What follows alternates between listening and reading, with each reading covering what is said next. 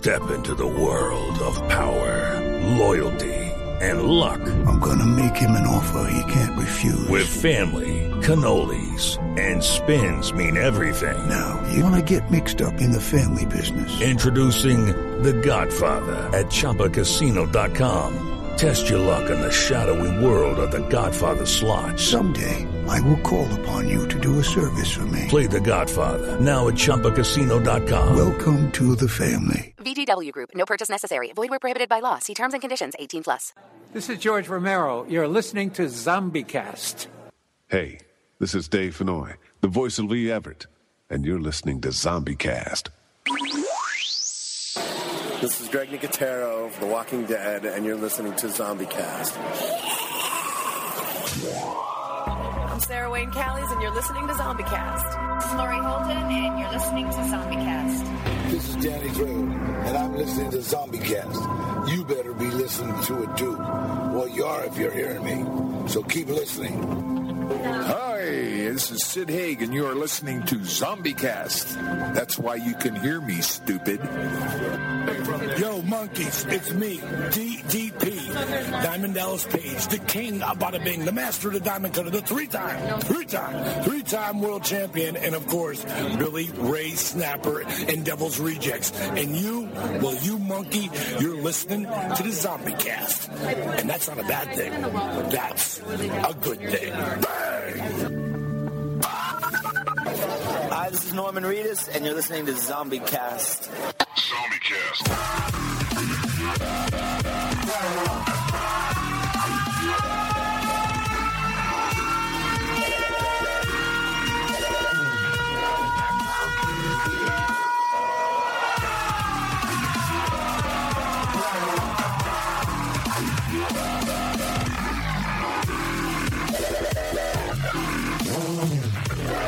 Hey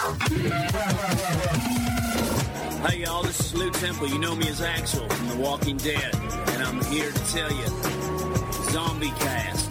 Stay tuned in. You follow me? And thank you, Romero, for that super awesome introduction this week. And welcome, zombies, to Zombie Cast, an unofficial guide to all things zombie, episode 165, where I'm Sean. I'm Matt. I'm Norma. And I'm Ted. And thank you, zombies, for another download of ZombieCast. This week, we want to thank you no matter where you get us iTunes, Stitcher, Downcast, ZombieCast.net. But the best place is every Monday night, 8 o'clock p.m. Eastern, at allgames.com forward slash chat. You can come over here and mingle with the chatters. Uh, have a good time over here, mingle with the show. It's a lot of good family peeps over here love the horror and comedy that we put out each week. We want to thank all those chatters in chat right now. We love you guys. Uh, we do want to remind you guys to go over to zombieresearchsociety.com as we're the official radio show of the Zombie Research Society. You can go over there and browse all the latest horror news articles, Zombies, The Walking Dead, no matter what it is. It's going to be over there.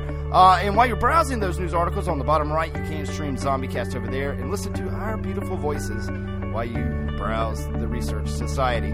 Uh, we do want to remind all you guys to go over to uh, the social medias, Facebook, uh, search ZombieCast like our fan page over there. We don't. We, we need a lot of love over there. And uh, go over to the Twitters and search ZombieCast World. Follow us there. Click the banner up top and follow each individual host. And, and all that's available over at ZombieCast.net. Last couple and, weeks, I haven't mentioned ZombieCast.net. There's, uh, there's a new Instagram there's too. A, yeah, Instagram. What, what do we search, Ted? ZombieCast. ZombieCast. That's right. So go over to I got Instagram. We got some. Uh, we got some good stuff over there. Ted was at uh, at Return of the Living Dead panel this past weekend over in Los Angeles, so we got pictures from that. Pictures from me, Ted, and Matt uh, on the set of The Yeah, we got Walking Dead from, fighting uh, invisible Senoia, zombies. right? Well, we were, we were uh, a couple pictures from Senoia when we went to see the set of The Walking Yeah. Dead, right? That, that famous train uh, track picture. Yeah, I've got Yeah, I've got a we were- phone loaded full of crazy pictures. I can. That's pull. for whatever happened to that trailer that you made while we were there, Ted. I thought about that the other That's- day. Remember you were making piecing that all together? Oh, that's on YouTube. You guys saw that Senoia Paranoia. Oh, okay, that's the one that, that. Uh, Sean keeps referring to. I, I don't think I ever saw the finished product. What? Yeah, me been forever. either. Yeah, Oh, okay. me either. The only one that I heard about was Matto's britches. Okay, well, I, I'll, uh, I'll, I'll That's my link. own I'll website, link. though. I will link you all to that after the show, I guess, because I don't. I thought y'all did. I don't know. That's been up for like since October or something. I don't Yeah, know. dude. Yeah, we I've, didn't just, know I've never heard you mention it. I thought uh, maybe I you thought I made it, did. didn't post it, or We're on the down low, Matt. We, we, I don't know. we get kicked to the out the curb from the Ted. I I think I get did. his I door think you guys- busted down. he forgets about us. Uh, guys, we do got a lot of announcements tonight. We got a huge show tonight. Huge show tonight with several guests. Uh, later in the show, we're going to be joined by Lew Temple from the new Rob Zombie film 31. Uh, you know, you guys have been seeing the pictures all over the all over the interwebs worldwide. And uh, Norma telephone, uh, but uh, but uh, Lew Temple's gonna be stopping in. You remember last time he was on? Uh, he talked a lot about hanging with Johnny Depp, Denzel Washington, a lot of good stories from him. And you know what? I watched The Devil's Rejects last night, and I want to ask him about that famous bed scene. So uh, we're gonna be talking to those guys, and then uh, Ted, dude, we got some other guests. Tell us about that. It's going to be coming on. Don't, don't announce them yet because we got an annou- announcement to make. But uh, but who's going to be joining us first? Uh, and then we will make the announcement and then introduce these cats. We have from uh, sinfulcelluloid.com, personal friend of mine, the, the lovely and talented, knows more about horror than anybody I've ever met, uh, Christopher Jimenez and Miranda Angers. Awesome. What, let's go. Ahead, let's go ahead and bring him in. Miranda, how are you doing? I'm good, thank you guys. Thanks for having me tonight. Yeah, Miranda. Thanks for coming. Miranda, I, you know, here at ZombieCast, the first time we have a guest on, we got to get your definition of a zombie. You know, that it could be, you know, zombies could be a million things. You know, you can have a million people and have a million different definitions. You know, some Scooby Doo, some's Indiana Jones, some is Romero, some's The Walking Dead. But Miranda, what's the definition of a zombie to you? Whenever you're going to a theater, what do you want to see? What's your What's your zombie? I think there's a lot of different kinds of zombies. Um, these, I think the basic creature, it would be any creature um, that's devoid of any intellectual thought, driven by some a single need, usually to feed. I like Could it. Could be living, a living infected person, such as you know, 28 Days Later, Resident Evil, or it could be someone rose from the dead, something like Night of the Living Dead or Evil Dead. Are you a Game of Thrones fan, by the way? No, I um, actually have never checked it out. I, would be interested to hear your opinion on the uh, the zombies in that one too, because that was a debate for us a little while back. So, uh, if you ever watch the show, the let us White know. The White Walkers. Walkers, yeah. Okay, let's let our Interesting. second guest speak to that then. Matt, Matt will get you a copy. I don't think they carry it up there in Canada. Oh. I'm kidding. I'm come kidding. I'm on. kidding. Uh, Kid, I I love you, kid. man. I'm sorry. Uh, Christopher, but, uh, what's, but- I want to hear yeah. Christopher's definition of a zombie. What do, what do you feel that uh, rage zombies like 28 Days Later are actual zombies? I, I don't consider them to be real zombies because they're not dead. I do because I mean, if we go all the way back to, you know, like the real definition of a zombie, voodoo zombie, it's just it's you know, like Miranda was saying, it's any creature that's devoid and just driven by a function. So you know, I'll go with that. I'll go with any kind of zombie. I like flesh-eating zombies. I like cannibalistic, risen from the dead zombies personally. But you know, I can I can roll with any kind of zombie. Just entertain me. So, White You know, Walkers are they zombies? some- White Walkers are zombies, in my opinion. That's the, that's the man right there. And this guy, this guy knows a lot, so I, I have to believe him. I have to agree. yeah, yeah. But but guys, we're we're gonna get all into uh, the, the company. that- I mean, it's all about horror. We're gonna get into it with you guys, but we got an announcement to make uh, right quick uh, on behalf of Uncanny X Bros. The guys over there, we had a contest the last couple of weeks uh, with some secret words on the last episode, and, and we got a winner, and I believe that winner's in chat. But wait, Uh, before we say the winner, are we gonna call say all the words out? We can. I, I don't have them here. Do mine's Dookie. but uh, but uh, we will say the words. But but what this contest was was we had uh, seven words hidden, and actually all all the words were hidden after the outro last week. So a lot of people was like, man, they're not in there, but they were. You had to listen to the outro, and all those were stored at the very last bit of the show. But uh, what what what we were giving away was a, a an exclusive San Diego Comic Con Negan bat that you could only get at San Diego Comic Con. A Dead Rising uh, poster that, that was signed by by the cast and the director of uh, Dead Rising. What was that on Crackle? Watch, Crackle. Watchtower on Crackle, yeah. Yeah. Yeah. So, uh, so we're giving away that poster. There was a Walking Dead bag. I mean, there's tons. I mean, it was a lot of stuff, and then an autographed poster from us, the full crew of ZombieCast, which uh, I haven't uh, received it yet, but uh, I'm, I'm it's waiting coming, it's coming to me patiently. that it's coming to you. Oh, now get back over here. Uh, Ted, Ted, can you uh, please send me your address again? Maybe just email it to me because it's lost in our chat thing. Yeah, okay. No problem. Ted, Or Ted, are you gonna doodle on it? I Oh, am going to no. doodle on it. Yeah, I really want to draw or right across Ted's Sean's got that. LA internet. Ted, you're not going to bed, are you tonight? Say what? Ted, you You're- cracked up a little bit. you're bit. cutting out. You- Oh, you- damn. You're good now, though. You No up a bit. Yeah. Yeah, that's it. But uh, Ted, dude, I swear, dude, there's not going to be ding dong pictures on your cheek when I get done with it. Uh, yeah, I could doodle on it too. I'm the last one to get it. Matt will have one on Let's announce the winner. Who won? Let's announce the winner. I'm glad I Uh, had that picture first then. You know what, Ted? You should announce the winner tonight. So, brrr, drum roll, Matt, Norma, me. brrr. Wait, wait, wait. Our words, our words. I want to make the the winner wait. I'm sorry. I know who you are, but you're gonna have to wait longer. Matt, what was your word? Uh, I was either dirigible or moose knuckle. I can't remember which one you used. Dirigible? Yeah, Yeah, we made him like put it in a sentence for us. Give us a definition. It's an airship thingy. right? I was just trying to. Anyways, I- I went with what moose knuckle yours? though. I think my word was taint. Taint, and and mine was balls. To go with Yeah, you can taint. see how mature we are. Yeah. yeah, Mine, mine was Dookie for for Green Day. yeah, yeah, yeah, yeah. Nice. Green Day. The And CD the we went up winner is And the winner. Should we announce the winner? I was Here thrilled go. right what the winner is because I Me think Hold on, drum roll. Brrr, yeah. Brrr. And the winner The winner is is- Ted. Jedi of Light. Yay, Jedi! Jedi. Love Congratulations, Jedi. So, So yeah, he, he was on the ball with that. Like email pretty fast. Yes, yeah, and like- he like said instantly. in chat, he's like, "I'm gonna win this," and he was right. he did it. I was so proud of him. So excited. So congratulations, Yes, Jedi, Jedi of Light. Yeah. Cool. So Ted, dude, I'm gonna give you the reins of Zombie Cast, man. That's Ted. Right there, right, horse, so I- buddy. Oh, oh, oh He's The crackling. remix. Chris, uh, tell us about Sinful Celluloid. Wait, re- start over, Ted. Oh, my, Am I crackling up? Yeah. A little bit. We'll make Yep. this an edit point. No worries. Take it off video, Ted. Can you hear me? Yes. Yes. Okay. Oh, yeah. Can you hear me now? Yeah. Yes. Can you hear me now? Now you're Yeah. better. So, so Christopher Miranda, tell us about sinful, uh, sinfulcelluloid.com. He's still Simple. crackling up.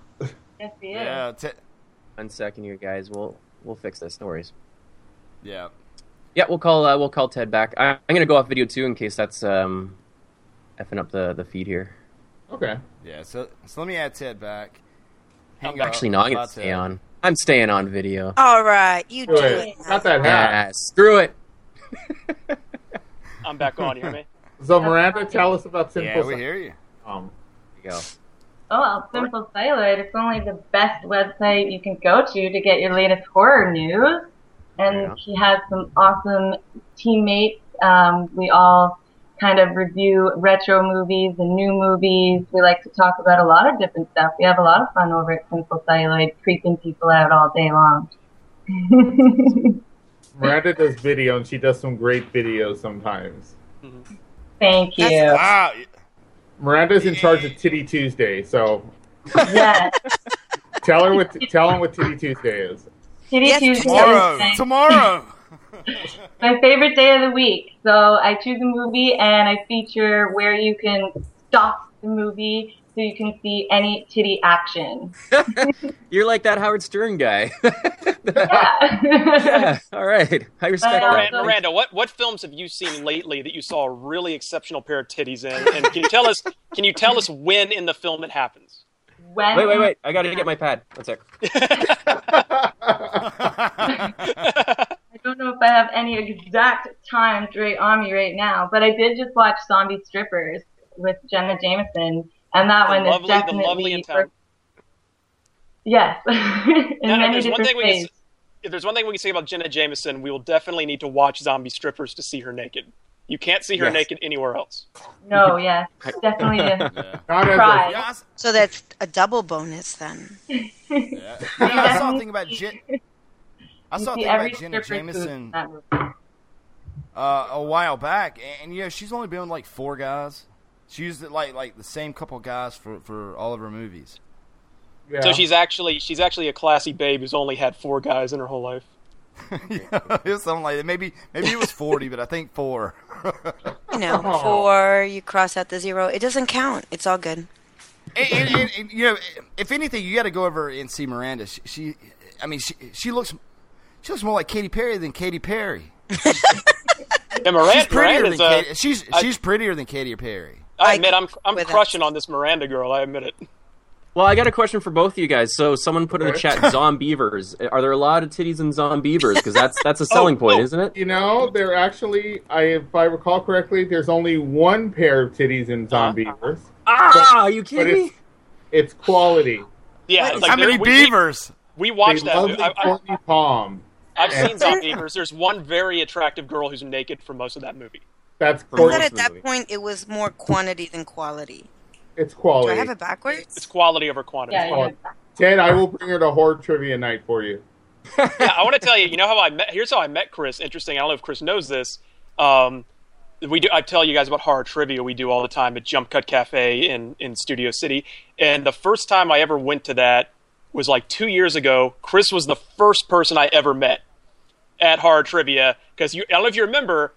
First night I went, I got there crazy early because I didn't know better, and I was standing by myself behind. You were the second person that showed up. Yeah. And that's where we met. You were the first person I ever met at uh, Jump Cut Cafe Dead Red Hard Trivia Night. Yeah, yeah. Nice. You, you, you know, we- you know, uh, And a uh, hell of a nice guy. We talked and talked. Cowboy Chris, right? You know, Ted told us about these. I, I, I don't know if you're in this group or not, but there's these dicks that always win. Ted's like these jerk faces always win. They don't, don't say it quite They know that. everything. That's He's down. a little more polite when he says it. Very They are delicate. Redneck torture family. They're fuckers. They win every. They win every time. And I, me and Chris have been on the same team before, like several times. And uh, yeah, we just basically have to sit there and take it and get abused, and then go home empty-handed. Um, rounds here and your there. tails but between your all- legs, crying. I'm sorry. Go to the bar and drown our sorrows down at King's Head for like two hours after. That sounds like the most likely situation. I wanted to ask uh, Chris uh, and both of you, like, what horror movies? Because I talked to Chris on the phone the other day, and we discussed recent horror movies. What have you seen lately that you like, don't like, other people may have liked, you didn't like? What do you, what do you lately theatrically, you know, indie movies like anything? Insidious three, It Follows, Follows. Babadook. I definitely want to hear Chris's opinion of the Babadook because we've discussed Okay, the Babadook. I got on a this couple for you. I got a couple for you, Miranda. Why don't you go first? Because I'm gonna, I'm gonna, I'm gonna bring the fire in a second. This is going to be good, Okay. guys. um, I know what you're going to bring the fire about. So, um, one that I didn't really enjoy, which actually was a zombie film, was Maggie. I, I wasn't a fan of that one. Yeah. No, I no, did no, like Maggie at all. no. Let me just talk to Miranda just for five, just for two seconds. Because Okay. my, my beef about Maggie was that everyone's praising Arnold Schwarzenegger for doing one face throughout the entire thing. I, I didn't find the acting very believable, and I, I found like I've seen that story a dozen times. And it was just just dour, just very melancholy. It just didn't seem to have any peaks and valleys. It was just one note movie. Nothing happened really. It was depressing. Thank you. Thank you. well, you. it's not Arnold's acting that I liked. I liked the, ref- and I'm going to hash this out again. I liked the idea that we were looking at one particular person as they are going through this transformation and how it deals with a family um, having a loved one go through that, and that's what I liked about it because it wasn't a story that we've seen all the time. You know, oh, we're in a zombie apocalypse. Oh, now what are we gonna do? Now we got to survive. It was more of a personal. Um, very deep look into a specific family, and that is what I liked about I just didn't think it was deep at all. It was just like, oh, I'm sad. Oh, I'm sad. Matt, you would Here- be here's- sad too. But there was no sadness. Arnold's just like, I'm sad now, sitting But on this, Arnold. on the step, Ben reading the book. Stein. Ben Stein talks the same way, no matter what. Arnold has the same look, no matter what. Ooh, it that'd can't have been a good movie. You I, are. but don't you think that even if it wasn't about a zombie apocalypse, she could have had cancer and it would have been the same story? Yeah, it's the same. Yeah, Oh, yeah. we talked about it. It's just it's not Yeah. about the zombies. It's about just a, a a girl with a terminal illness. It could have been any illness. It's the It same. have movie. Shailene Woodley. Yeah, This illness can be That's deadly name, for Shaylee. everybody around them. That's But we did say the difference is when when cancer fi- when you finally succumb to cancer, you're not going to turn into a cannibalistic rage monster. done. Have you succumbed to cancer? Uh, no, but my, my grandmother did, and she ran amok through the house, uh, tackling people left and right. So This got dark quick. Go, grandma. she looked like that. She looked like that old lady that was in what's that crappy? Uh, what was that movie with? Uh, oh God, who was he? Dennis Quaid. That they it's like the angels were coming. You Oh remember my that movie? They were, I was going to a different creepy old lady attacking. I was going to. remember the old. You remember the old lady jumping up in the corner in the trailer we all saw? that was how she was. Yeah. Oh shit! What's that movie? You know, you know, it's it's Dennis Quaid. one. He's in the desert and like angels. Paul Bettany's an angel. Yeah, Dominion. Oh. Yeah, yeah, yeah, yeah. I know. It's Um, Dominion. That's the one. Dominion. Dominion. Yeah, that sounds about right. Yeah. Yeah, that's exactly what happened. But Chris, uh, it follows. Bob, we, Matt and I recently watched It Follows. I Matt liked it more than I did. I liked it a lot, but I, I liked the first half. Then I thought the second half it started to kind of break its own rules, run out of steam a bit. Amazing soundtrack though, but I really want to hear your opinion on the Babadook because we've talked about the whole. It's the scariest movie ever made. I'll give you. I'll give you both. I'll give you both. How honest do you want me to be? How Oh. honest can I be on Oh, air? be honest. You're us. Tell us we're idiots. Fuck Hang those us by our toes. fuck Really? It follows. It follows sucks you in. If first of all, if you saw the guest, you're kind of crushing on Malika, Makia, whatever the fuck Blondie's name is. so you, all right, so you're kind of there. It's about her and sex. Okay, I'm buying a ticket or whatever. So okay, I'm there, and it's got a cool premise. And the opening ten minutes, which I saw long before it came out, I was blown away. I was ready to watch this fucking movie. Then I watched the movie. Uh-huh. and I'm all right. Okay, I'm into it. I'm going. I'm going. And then it just plateaued about 20 minutes in and never went anywhere. Oh. It has no ending whatsoever. Oh. It's just her and that little fruity kid who I would steal his lunch money and throw him in the trash can, walking together. They're going to be together. Really? If Really? they, I hadn't thought, I've, I've watched this movie a couple of times, more than I think I've watched it like three times. Um, Why? I, I don't know. I just I, I have a weird fascination with it. If that if that couple, first of all, the little fruity kid spends the whole movie just staring with a jealous face. Dude, That's all he does. He's just like, like 90 pounds soaking wet. I could kick his ass half asleep and drunk. He's brave though. he was brave. Why is he brave? Because he's But a he's- stalker? He No, wanted to fight thing that is- ghost to get laid. I mean, he did everything for her. that's the thing. It's like it's like the one dude, the good looking neighbor. He didn't believe she was telling the truth. He just wanted to get in her pants, and he paid the price for it. And then that guy, he he believes she's telling the truth, but he's willing to take it just to get in her pants. He's like, I don't care if there's a ghost. I've been wanting to bang this girl since I was 15, and I will do it. And You know and what um. Priorities. Who he would be if this movie was made in 1986? He'd be Anthony Michael Hall. He'd be Farmer Ted. totally. Yes. Totally. Farmer Ted. But I was oh. thinking if you ha- if, if they they're if they're a couple at the end of that movie, I was thinking when I last time I watched it, if they just keep banging each other, don't they just keep passing the demon back and forth forever? So like it just it's just kind of a weird. There are no rules. They'd have to There keep are no track rules though. it follows. It doesn't follow the rules, and it makes no sense at the end, and it has no ending. And the soundtrack, I'm sorry, I know I'm alone, and Ryan Turk would probably lose his fucking mind all over me. But you know what? The soundtrack, it's fucking noise. I've had it with Oh, like love the retro '80s soundtrack from people who didn't. listen to 80s. Yeah, no. Uh, you It's know like a what? If I'm video game. Goblin, I'll listen to Goblin. Uh, well, it's like a video game because the guy that made Fez made the That's sound. what it is. It's a sad video game rip. I could do that with like a MIDI file on my computer. So you liked it then? Good. We're in agreement. Yeah, you thought it was really one of the good. best horror movies. Yep. Watch it again. Yep. Okay, movie number two, The Babadook. Here we Yeah. go. Here we go. Babadoo, Buckle, Babadook. buckle in, everybody.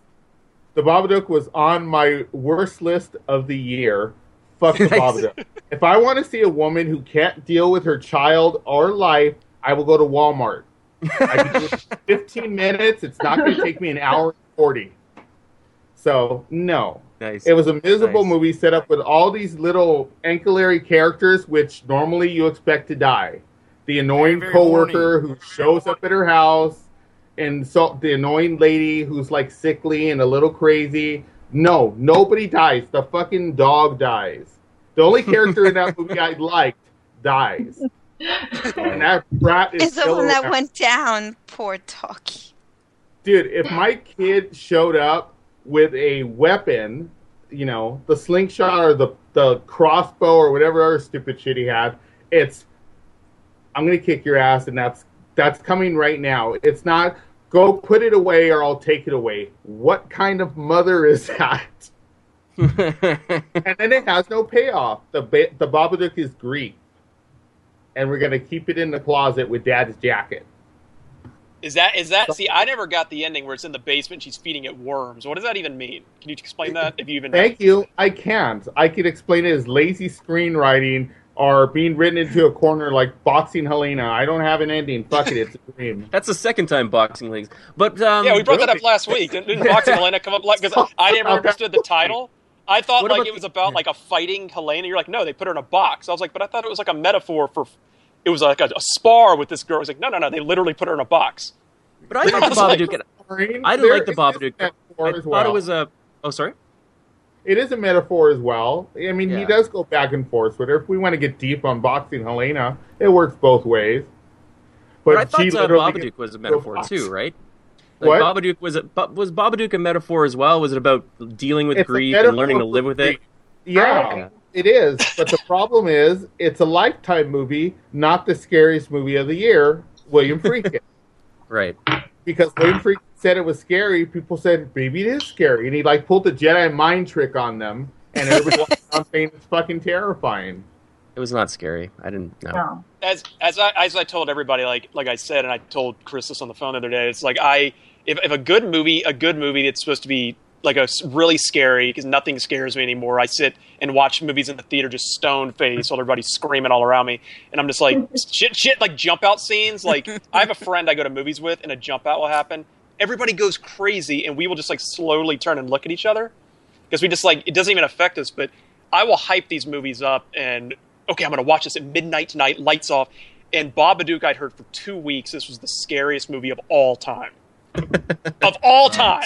And I put that, yeah, everybody was saying, Chris, you know, everybody was saying it. It was everywhere. And I put that movie on, and 20 minutes in, I tweeted and said, this is this movie is about a lonely, horny mother who has a mentally ill kid, and she's fed up. That's what this is about. And an hour and a half later, I just turned it off and was like, I, I wasn't even like, fucking Annabelle is a scarier movie than the Babadook. And Annabelle's weak.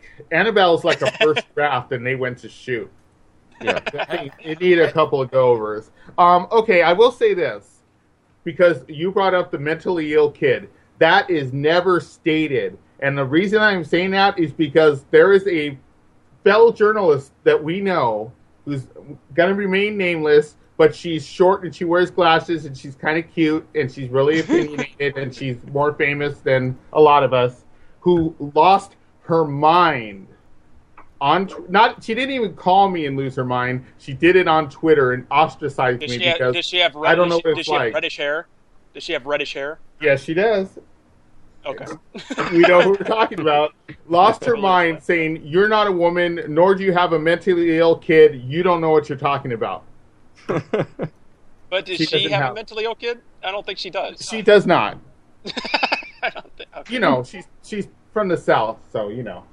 I think I think she and I are from the same town. In fact, Well, fix we are we are from the same city. So you know who I'm talking about. Yeah, she Yes. she lost her mind all over me because I didn't like the movie. Well, I like I said, I liked the movie. I thought it was well made, well acted. I just didn't think it was scary at all. And and I said that in my review. I said it's a well acted, well shot Mm-hmm. film. It's not a bad film from a technical standpoint. You know, I'm not an idiot, Yeah. but it sucks. Now, Mir- Miranda, now you are a you are a woman. Uh, Yeah. Normie, you're a, you're a woman too, but we're talking to Miranda, right? Mir- Miranda, I'm okay with that. uh, your opinion. Because I only your, count for like a little part of that. This, but- girl your- talk, Ted? yeah, this is this is girl talk between me and Miranda. You can join in if you want, Sean. Babadook. What did you, what did you think of the Babadook? What did you think of it? Follows Babadook, Starry Eyes, all these latest movies. I I thought Starry Eyes was the best of those three. yes, it is. If I, yeah, and and uh, I thought that movie was great. But specifically, I only I love one bad thing about Starry Eyes, but I have my gripes about Babadook, and it follows. What do you think? I haven't seen Starry Eyes, to be honest, but what? I haven't seen it yet. It's on Netflix. But it's on I'm Netflix, and there is an amazing set of boobs at the end of it for your two titty Tuesday. there you go. Good to know. Actually, Starry Eyes was good. I would You recommend you watching. I think you would enjoy that, I've and not just really for good. the boobs. It's on the list of must sees. but I can tell you, I really didn't like the Babadook either, and I found it actually. I'm not gonna lie, I found myself laughing sometimes because I just found the overuse of the word Babadook started to become kind of funny. And no, I didn't relate to the mom as a woman either. So I can agree with Christopher's opinion as well. I did not like the movie, and it was not scary. And the kid, did you? Was that child like that? Child replaced Jar Jar Binks as the most irritating movie anything ever. Like Yeah. he's in the car screaming in his high pitched little bit, like ah! like yeah. I don't Ted, blame you. Feel Ted bad was that mom. kid, right? I'm like Ted, you did it so well. Can you try it again? No, my dad would have. My dad would have pulled over and gotten a switch. Right? A switch off the tree. That From kid South, needed a man. spanking. That kid just needed a spanking. Wow, you got Southern on us. Yeah, he did. Well, well Chris and Miranda, let Watered me ask down you to this. the hose, no less. Yeah, Chris and Miranda, let me ask you this then. You know, we talk a lot uh, of of a recent movie that that kind of brought fear back to us, and I want to know what what what you know a recommendation from you guys. But we always talk about Sinister. You know, kind of got to us. You know, it got to my wife during the day watching the movie Sinister. But, but but well, what are some recommendations from? From from you guys, I mean, what, what, what's something that's scary? What what should we watch, new or old? What's the scariest you've seen? Old. Go Go, for Brian. it. Hold- This, uh, okay. The last movie that actually scared me was um, The Conjuring. Oh, It got me cool. late at night. I was scared. I didn't admit that to anyone You know for a long time after that one. You're telling the world now, Miranda. Was Yeah, yeah, it got me. What's that? So that might be another one where I, I, I kind of hate the situation I'm in because I literally have become so desensitized that I, I just can't get scared by movies anymore. Chris, are you like are you like me where you'll see something that's kind of creepy, but I don't I don't care how scary it is. I don't think about it. I don't have trouble walking out in the dark after it. You know all these Me things, neither, and I, I wish I wish a movie could scare me, and they just they just don't. No, I'm mm-hmm. pretty much to the point now where I can get scared. The thing is learning to it's it's being in touch with your emotion. I can be scared. I can let myself go when we go to to Queen Mary or whatever, and I can Yeah, get scared for the whole night. I can go watch a movie and get scared if I allow myself to be in that position. So I can enjoy it. You know, so Sinister scared me, Conjuring scared me. Sinister for actually, sure. Briefly, or not briefly, recently, um, what I found actually really good and really scary is We're Still Here. Ooh, I need to see that. What's that one? It's really solid. It's um a family that moved into a house where people were burned like way in the past and they keep Wow. sucking Wow. families in to feed off of them. That's kind of the basic gist of it with Barbara Hmm. Crampton. So I've been waiting for this for about a year and a half because I talked to Barbara about it on um on the set of Divine Tragedies. So I'd been waiting for it, and it finally came, and it's just a solid piece. It's on VOD, I believe, still right now. So well worth checking out. I'm It's writing got a- it it's got a down. pretty high rating on uh, Rotten Tomatoes. It's got a 92% actually. It's a solid film, and a first-time director. Well, I have a even more serious question. This is de- definitely going to cause a lot of debate. More, more ridiculous creature in a horror, more ridiculous name, I should say, Babadook or Bughuul. Which one's a more ridiculous name that, that is said way too much in the film they're in? Because I the guy saying Bughuul every time they said that in Sinister, I was just like, ugh, I cringed. I And, and, and Vincent, Vincent D'Onofrio even says you've got a Bughuul problem. Like he says, it's almost like a like mold in your house. You've got a Bughuul problem. I'm still going to have to go with Babadook on that, and I think it's just the quality of the film as a whole. Yeah. Sinister is scarier in the Babadook. If anything, just for the lawnmower scene was better than anything in the Babadook. The hanging scene. I saw Sinister the very first time at two o'clock, three o'clock in the morning. Mhm. So The yeah. opening is great. Yeah, the opening little Mm-hmm. video, those little videos were all terrifying. That was the best part of that movie. That's when the found footage works. That's when when you use Super 8 or 16 millimeter footage. That's when it works. You don't need a gimmick. Just shoot it like Yeah. that. What was Yeah. the Tooth Fairy movie? That was a pretty scary movie. Darkness Oh, Falls. it was Darkness that. Falls. That was a good one. Are we talking about Darkness Falls really seriously? Is that what we're talking about? Movie that paid fifty dollars at the theater and yeah, let's no. I saw it. I bought a ticket for Darkness Falls and snuck into the ring because Darkness Falls was so atrocious. I had to get something for my ten dollars, and Oh. uh, I popcorn into the ring, which I was not going to see, and I enjoyed the ring a hell of a lot more. And I- And, then I I, got the- mad after because I saved my ticket stubs. I got Yeah. mad because my ticket stub says Darkness Falls. That's- I think the I think the Ring is one of the last movies I've seen that actually, and that was what like 13 years ago. It's one of the last movies I've seen that I was like, that was a scary movie. And then you saw the ring two, and you cried because Oh, because God. it's so stupid. My friend and I watched The Ring one just to remind ourselves, and then we went to see The Ring two, and just the downgrade was yeah, it was it, it was so, such a pile of garbage. And then the ring two on video, which I bought. Oh, it'll get better. You know, the unrated with 16 minutes of scary footage. 16 minutes of footage of Naomi Watts walking around a fucking park. What it should have been, you remember the little the little mini film that took place between Ring one and two about the kids form a death circle Yeah. in college? That should have been the Ring two. Right? That should have been the whole movie. That was a much better plot. You don't don't even have Naomi Watts in it. She doesn't need to be in it. Just make it a whole. It's I don't know. That was a wasted opportunity. It's kind of it's kind of like Blair Witch two, which Normie's good friends with Eduardo Sanchez. They nailed it with this first movie. Then it's like they immediately squandered it with the sequel. Okay. Okay. I know I'm going to catch shit for this. I love that film. I Book of- love It's a good movie. The last Book of- 20 Yeah. minutes. I love Book of Book Shadows? of Shadows by myself. I love it by myself in the corner with Halloween 2. In the corner, like Michael Williams.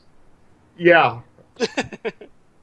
Gee, oh my god. I, I posted Halloween 2 the other day on Facebook for my morning Rob, move. Right Rob away, Zombies. Rob Zombies Halloween. Rob Zombie's Halloween 2, and Mike Williams got on the fucking horn at 6 o'clock in the morning. What is wrong with you? I get a I lot. Bet- I get a lot of shit for that movie. Well, what's the guy's name? I, I, I think I made a mistake. What's the guy who was stuck in the corner at the end of Blair Witch? Was his name Michael Williams also? He was Michael Williams too. So we have yeah. See that now I'm confused. Oh no, 'cause- I'm talking about not Michael Williams, Michael Williamson. Or Okay, Secret- okay, yeah. Secret Sixteen. Michael Williamson. Right. Okay. Because yeah, I remember that guy's name was Michael Williams, the famous He he is also on Zombie Redneck Torture Family. Just going back to that for a sec. Michael Williams. Yeah, I know. I know who he is. I know He's who a he is. big six foot four, big burly, hairy, Fred Flintstone looking guy. who If he's yells on Zombie Redneck, he's a nerd.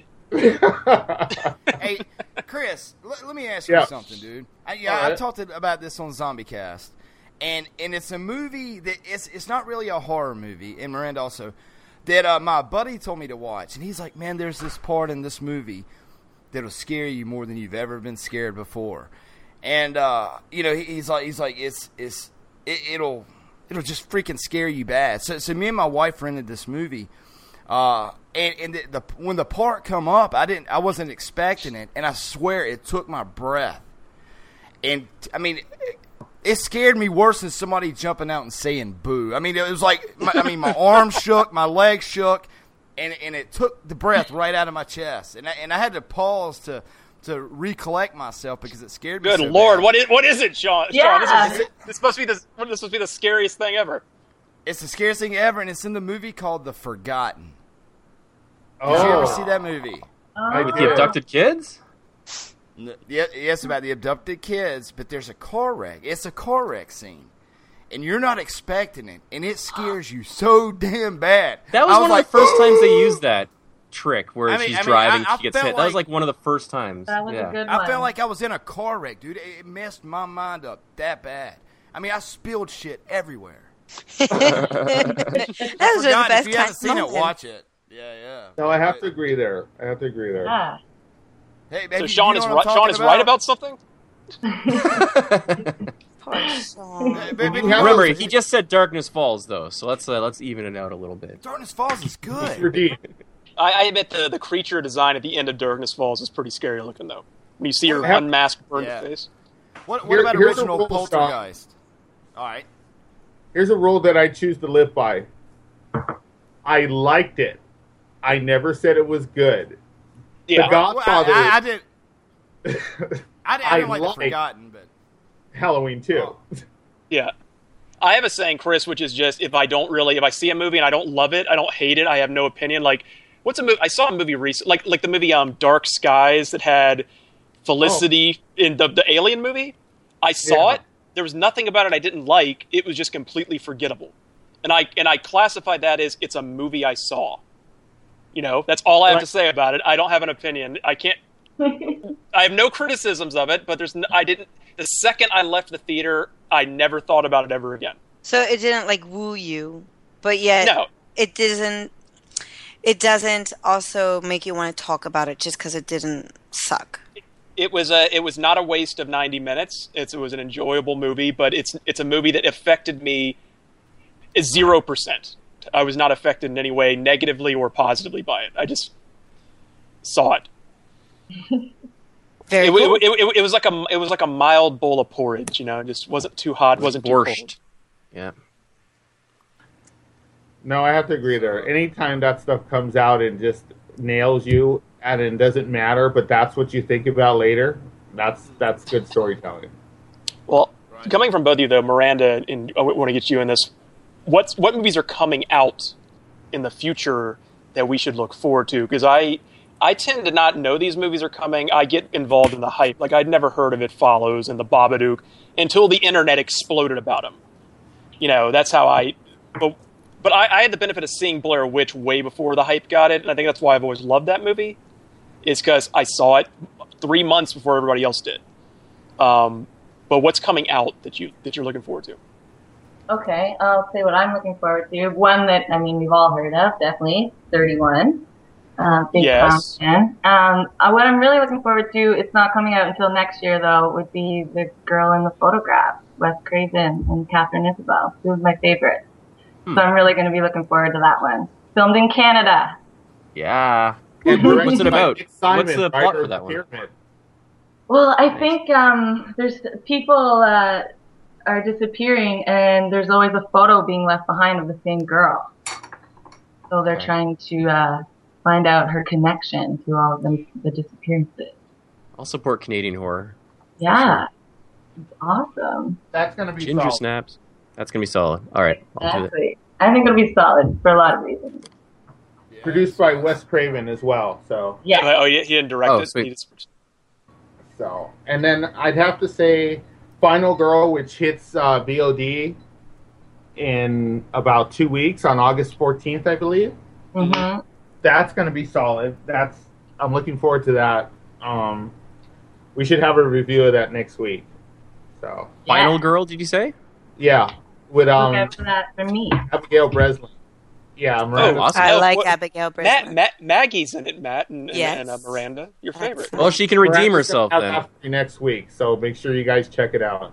Isn't Abigail Breslin also in the Scream Queens show coming out? Yeah. Yes, she is. She's in a lot of stuff. She's she's amazing. Now, She- Chris, Yeah. of course, my favorite, and I'm totally joking, is Paranormal Activity 27: The Ghost Dimension. Um, what do you have to think about the? What do you think about Paranormal Activity? Um, okay, first paranormal act. I like them. I don't not like them. Although four really didn't have anything to say at all. Yeah, Um, but you know, the Mark ones was good because I grew up in a Mexican neighborhood.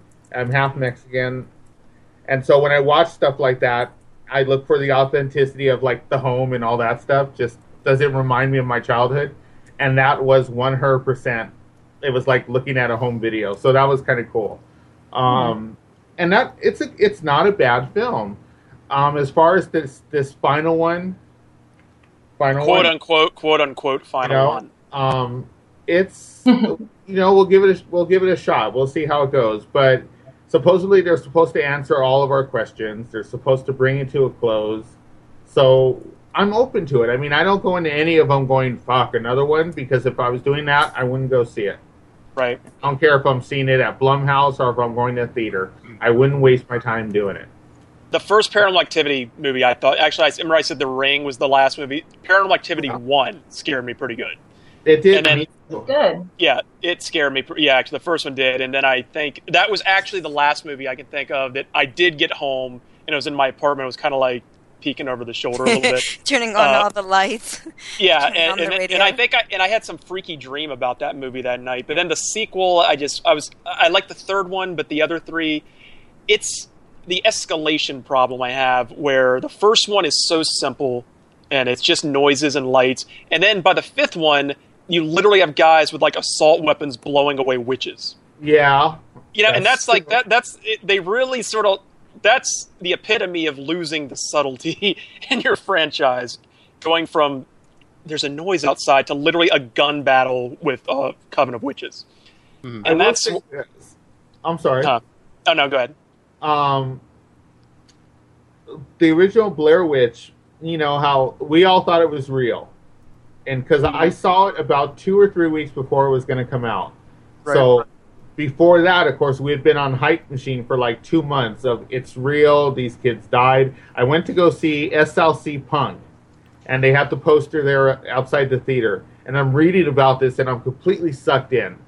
And I went home after a couple of weeks of this.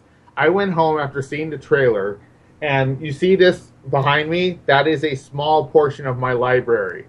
I am digging through demonology book after demonology book after witchcraft history books, looking for the fucking Blair Witch. Like two o'clock in the morning, freaked out, and I had an old retro style Bell phone, like new Nuvo Bell phone. My fucking best friend calls me. It's like two o'clock in the morning. Empty apartment.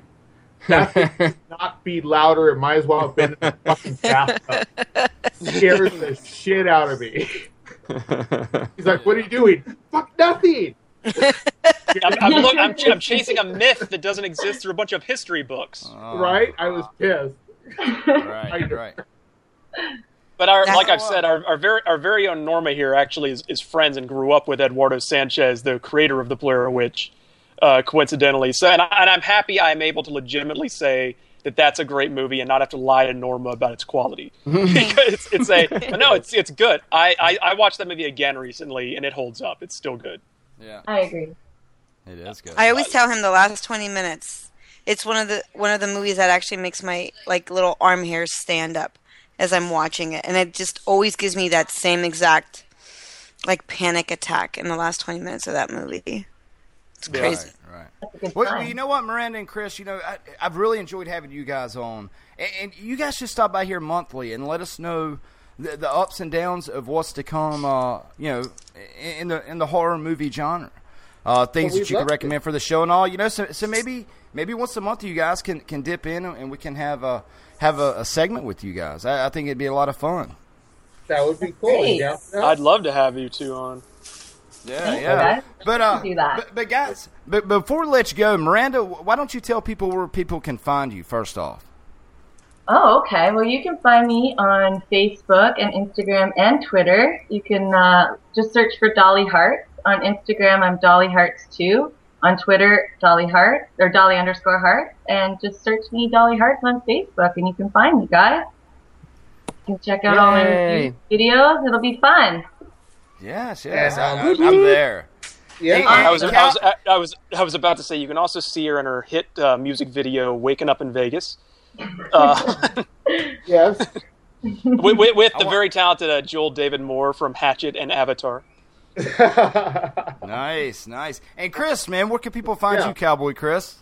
Um, find me uh, everything's Sinful Celluloid. So at Fin- Sinful Celluloid on Twitter and Instagram and on Facebook. You know, and you can see you know my goings on here in Los Angeles. Occasionally, you might see Ted there with me, um, among other people. Only if only if I'm lucky. That's right. Only if you run into me at at uh, Halloween Town. Yeah, yeah, I, yeah. I ran. Yeah, we were getting costumes. I ran into him in the parking. lot. I took I took your parking spot. In fact, at Yeah. Halloween Town, and then we ran. And then we ran each other at uh, Rob Zombie's Great American Nightmare. Remember that? Yeah. We were we were both we were in the House of a Thousand Corpses house too, and I got left. My group left me behind, and I was trying to catch up, and I ended up just saying, "Oh, it's Chris. I'm just going to hang with him." I think I walked through with you instead. Yeah. That was a good night. That was a good night. Yeah. That was a cool. But, So yeah. but, but hang. Oh, go ahead. No, no, go ahead. No, no. Well, I was gonna say, you know, we'll see you guys in a few weeks, dude. We're gonna bring you back so you can recommend some stuff for us. Definitely, we will do. And I want to hear Yeah, Chris yeah. Uh, rant against. Find another movie to just go on a tirade against. I, I love it. Oh, there will be some. That's not hard. Yes. But, but guys, hang And, on and, the and Miranda, Miranda, and Miranda, I want you to make uh, no joke. I want you to make a list of the best boobies you've seen in horror movies, and when when we can find right. them. It's Matt's got his pen ready, as you can see. And Yeah. Matt, I'm he's gonna got, he's type. got- yeah. Save it.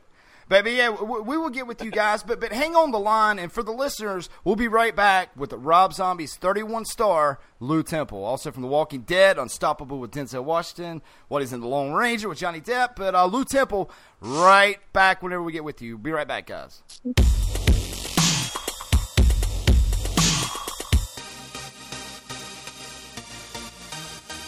All right, zombies, we're back, and, and we got the man of the hour. You know, somebody that's always gave Zombie Cast a lot of respect, and we're thankful for this gentleman. You've seen him on, uh, you've seen him on The Walking Dead. You've seen him in Unstoppable with Denzel Washington. You've seen him with Johnny Depp, uh, Rango, uh, The Lone Ranger, and, and you. The, the, the, the crazy famous The Devil's Rejects, but he's got a new upcoming movie coming up uh, from Rob Zombie, the master of horror, and it's called 31. But uh, Lew, dude, welcome back to Zombie Cast, man. Thanks so much, Sean, for having me, and and, and I so appreciate your audience uh, welcoming me on as you all do. And I apologize for being gone so long. I, I've been busy, as you said, uh, doing a little bit of work for that um, that Rob Zombie character, who uh, who I promise you is uh, full on intensity in this movie 31 that that that we put together and. Uh, you know, you never know what to expect with Rob. And the great thing about working with him and for him and, and building something is he he's not tied to an expectation either. And I think he is actually prepared to be excited and surprised on the day as as we begin, uh, you know, putting putting up the the framing and, and finally drywalling something, you know, and, and wow, look at it. It's crazy. It's great. So this, I promise, will not dis- disappoint in it all. But thank you so much for having me. I'm Dude, excited. Yeah, we're, we're going to get into a couple of things, but Lew, dude, you know, last night I watched The Devil's Rejects again. You know, whenever The Devil's Rejects come to the theater, I went to see it with my bros. Uh, I went the next day to take my wife because I loved it so much. And in the horror world, you know, I, I think one of the most intense scenes in horror is from Texas Chainsaw Massacre, the scene where they're sitting around the table and they're trying to chop the girl's head off. Uh, the one that I think is, is that powerful, Lew, that is as powerful as the original Texas Chainsaw Massacre, is the bed scene in The Devil's Rejects. Whenever all you guys are on the bed, and, and it's got the, the, the lady from uh, Yeah. Three's Company, and, and they're stripping her off, dude. And Yeah. uh, but, but but what I wanted to ask you, Lew, is last night when I was watching that scene, I was like, man, this is intense. But you were on that bed, Lew. I mean, wh- how, how, how do all you guys connect, man, and create the fear that because all you guys had the fear, you know. Uh, Well, let me first say we are uh, a, a 10 year anniversary this year. This this uh, this July uh, 26th. Thank Nice, you. man. Well done. 10 years. Nice. Can you believe it? We were all just shy little punks, and, and now we've become horror icononauts. Um, uh, so that scene particularly, uh, you know, I remember as if it was yesterday. Right. Clearly, the intensity for that was ratcheted up um, several notches for several reasons. One, the space was incredibly small. It was an actual hotel, abandoned hotel that's often used for filming out in, in Palmdale. Um, it it was very small. It lacked air conditioning, so it was incredibly hot. Um, and there were a lot of people, as you said, in in the room, and we were you know, we were bouncing a lot of things off each other to feel how this would go. And on the front end of it, just just to be candid, I felt like we were all pushing very hard to make something happen that didn't need to.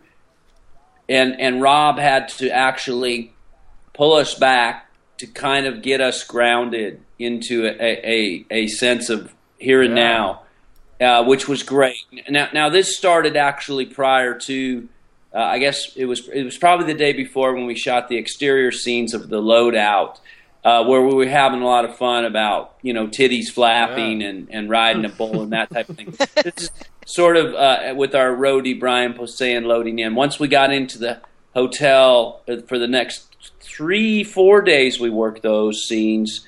Um, things got e- just continued to peel layers off into, into deeper, darker intensity. Uh, Rob was instrumental in that. I would say if a director was ever engaged in his work and absolutely at the hub of what that intensity uh, and uh, darkness was, Rob was right there in the middle of it, absolutely pushing the buttons and mandating that we went to those places that we were nervous about going to just just to be honest. And I- really saw a, you know someone who i just adore personally uh, as a as a dear friend but respect as a craftsman. I really saw someone entirely get involved in his his work. And and it was inspiring and it got us to those places if i, it, I is what i'm trying to say. So at some point there were there was the scenes um, you know we first of all uh, you know we have a little fun with priscilla barnes on the bed who played gloria and i at the television about the ruggsville and and it, it, pl- you know the bravado of ruggsville can kiss my ass ain't nothing but a bunch of chicken fuckers cornhole Yeah. you know cousin fuckers cornhole Right. stock fuck me running there's there's that which you know which was something that I kind of built for Adam Banjo because I knew that what I wanted to do was to have him have all of that wind and then when the proverbial uh, shit hits the fan that he would put on his wife's dress and and she would take care of him. Wendy would um, coddling him on the bed so that was kind of fun and then um, and and then you know the killers break in and almost the, immediately um, Brian Posehn comes in unannounced. He's dropped to his knees and executed. Yeah. Uh, through the head, which was so unnerving, and it happened that quick. And for me, things like that, like a, like when a fight breaks out and a guy punches someone in the nose, that's just it startles you. And so I think those were the kinds of moments that Rob sculpted to help ratchet the tension. So one of the things he he challenged each of us to react. I want you to react not in your character's way, but I want to see your reactions. And my reaction would be just really to be violently ill, which was the worst idea I ever came up with. with Four cans of uh, uh, Campbell's clam chowder later. Um, throwing up on the bed, losing my lunch. Yeah, you did. Yeah, Um, yes.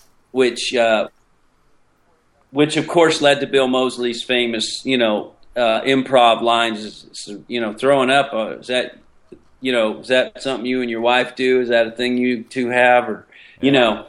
Uh, so then we get to the point where Priscilla is going to be essentially uh, violated by Otis, Bill's character, and and that was very difficult. It was difficult for every party, and Priscilla made a very strong choice to play the other way and actually engage in enjoying it and and trying to overwhelm Otis's affections with her own, you know. Uh, and I thought that was so brave, and and it, and it and it worked, and it was hard because we all put ourselves in the husband's shoes, and, and Geoffrey Lewis uh, his character Roy, God God rest Geoffrey's soul. He's just passed recently.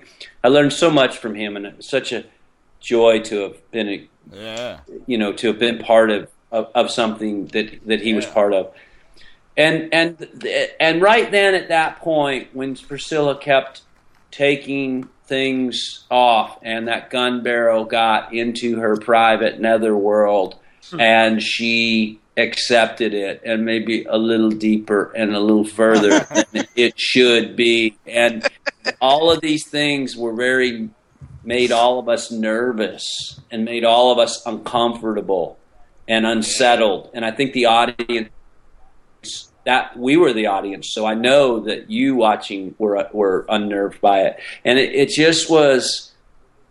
It was Rob asking us to do something more than we came to do, and I I think that he bought our confidence in him through everything, whatever we needed, always, and, and it's always like this with Rob Zombie. Whatever you need on the day to do the best job you can, and the bigger job that you can do, he provides. So, so that was the instance, and I know that Bill Moseley, and you'll talk to him someday about this, or maybe you have. He had a lot of problem, um, just physically and emotionally carrying through what he had to do. And Rob said, "Look, you know, this is." This has got to be you know you you have to let go of whatever reservations you have and push through that. I need that. I need and, and so rob kept pressing those buttons and the outcome is what i think is really a the payoff's a great scene. The, the scene that you talk about which you know admittedly awesome. you'd say that was very it's very uncomfortable. You know we go from full frontal nudity of, of kate norby wendy to uh, to that scene with a, a, a you know a, a gun barrel in in uh, Priscilla's Harry Potter uh, to uh, you know uh, full on barfing uh, on on my end of things and a Buck Owens uh, fashion statement on the television. So I love it. um, that's, that's so Rob Zombie right there, man. And, and, and you keep talking. All of those Yeah, and, you know, you keep talking about Priscilla. And people that haven't seen it, you know, Priscilla, you know, is she was on Three's Company with uh, John Ritter, dude. And I think she was one Yeah. of my first crushes, man. She came after Suzanne Summer left, but uh, yeah, I think she was a lot hotter, she man. replaced Suzanne Somers. Yeah. She was a a, a California uh, beauty pageant queen. She was she was a Bond girl. Uh, she she had done uh, a lot of uh, a stage, a lot of uh, television. She was you know in the '80s, arguably with Farrah Fawcett Majors and and Lynda Carter, everyone's first crush of that generation, um, and and went on to do some cool indie stuff like uh, uh, Mallrats and uh, The Crossing Guard, and then and lo and behold, we uh, we had her. And most recently, she can be seen in um, uh, Jane the Virgin. Uh, she had a run on Jane the Virgin as a uh, uh, someone's mother, so she's fantastic and incredibly committed. Um, Geoffrey Lewis was just ideal. One of the great things is he actually found a way during that whole event to be connected to an obscure horror movie that Rob was playing on the television. I, I think it was. It had something to do with an octopus. Uh, you know, and and Geoffrey was like, "This movie is great. Have you ever seen it?" You know, it's like from the 1960s or something. It was some cheesy, campy, you know, monster movie, and which frustrated Bill Moseley because Bill really was trying to. I really want to get under your skin, and Geoffrey wouldn't let him do that. So that's the wry savvy of a real veteran actor, and he was Geoffrey was so great, and he's great in the movie. The scene with he and Sheri, and remember Sheri hadn't had as near as much experience as she does now. It, it was a lot of a lot of uh, working with some you know credited actors on her end of things. So she will always talk about that scene that she did at the ice machine um, uh, with Geoffrey as as one of her you know first real big acting scenes in her career. So just a, it's just an incredible uh, delight. Uh, had so much fun and so much work was attached to all of those scenes. There were there were days of the actual filming, but but weeks in in rehearsal process just amongst ourselves. We get together at a coffee shop and kick stuff around, and we build something that was way over the top and way too big and campy. And then Rob would tear it down and say, "You fuckers, quit calling each other," you know. Um, let me let me handle the direction and uh, so but i think we got it right and i'm so proud to be part Yeah. of that And- movie and- well, Ted, For Ted, all- you, you know, you, you're cult classic Mm-hmm. horror. Yo. I mean, would you agree, dude, that that bed scene was, was like up there with the with the grandpa scene in Texas Chainsaw? Uh, I, I remember sitting in the theater with my friend, I had two friends I saw with, and it was just very awkward. yeah yeah watching it, it was extremely awkward. But what you, you said about Bill Moseley, I saw a documentary.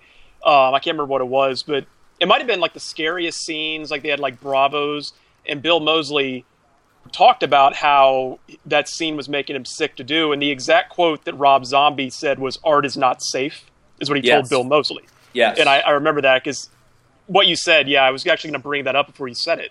And Yeah. you know, it, we don't think of Rob because, first of all, he's so cool that we never, you know, we don't, and he's so normal, and he he's he's actually a real blue collar kind of guy and comes from a blue collar upbringing and mm-hmm. and and he's just a regular guy and he likes regular he likes regular approach you know just let's not get too but the reality is he's an incredible artist and he thinks about things and he reads and and he's incredibly well read and well versed on many many subjects and topics to the point of as we've all seen that you know he's been picked as a Marx brothers aficionado that he will direct this this Groucho Marx Oh, wow. uh, That's cool. pick uh, coming up soon, which is which is a real, you know, that that's a real uh, nod of acceptance because that's going to be a Hollywood movie that very well may, you know, I don't know who he'll have to be working with, but uh, you know, it, it it will be like the films that we've seen ab- about, you know. Um, some of you know our greats and and Rob's picked to direct that. So he's very artistic, and so art is not safe is is very applicable to come from his his voice. Um, he, as you as you know, and Ted, you know this in his movies uh, that he has an ensemble cast, and essentially he brings them in because he knows what they're bringing to the party. And he has built the framework of a story, but it's really going to be painted by his ensemble cast, and he is looking for that. So if you show up to his party without being dip, uh, you'll be asked to leave. It's that if you don't have something, he doesn't have time to give it to you. Now, he will hire somebody because he's hired Sid Haig and Bill Mosley and William Forsythe and Michael Berryman and Clint Howard and Ken Foree, of course, and, E.G. Daily, and the list goes on. Lew Temple.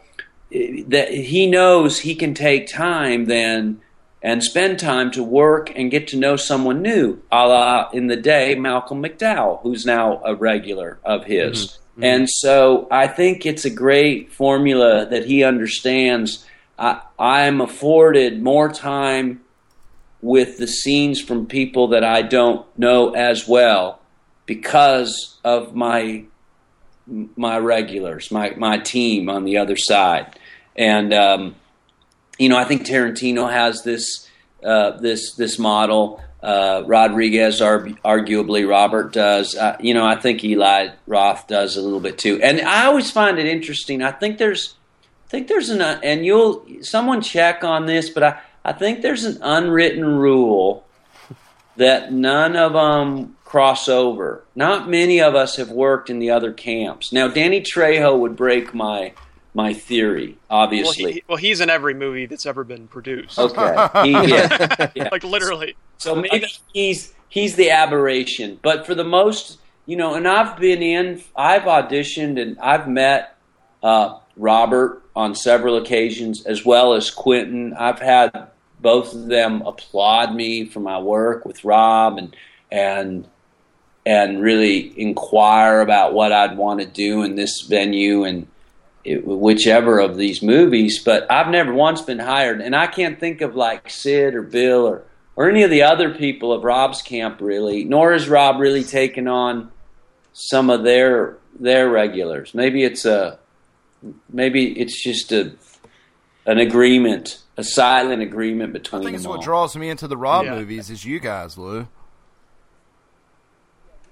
Yeah, we have a good group. You know, I when I was introduced to Rob Zombie, I think we talked about it last time. I didn't know him other than his music, and I, I didn't know his sensibility at all, and I I was nervous about that because it it didn't make a lot of sense. I'd never read on paper the types of things that were that he had written. I didn't think you could actually write that and send it out, and people would read it and not be offended um, or not call the cops. But all that aside, you know, a good friend of mine, as we we talked about last time, Walton Goggins, had gave me uh, just the heads up. You know, dude, you're you're going to have a really incredible artistic experience, which is really what that is. And I, I've come to love that with Rob. But also more than that, I, I think you're going to have a friend for life, which which aside from all the great work that we hope to do and that we do, uh, I'm really I really enjoy Rob's company as much as anything on a friendship basis. But getting back to just getting started with Rob, and I had not done a horror movie before The Devil's Rejects. One of the great things for me, we spoke about, and I had done a lot of work prior to, but not in the horror genre. Bill Moseley and Sid Haig, and even Ken Foree, have a natural capacity to invade your personal space in a scene.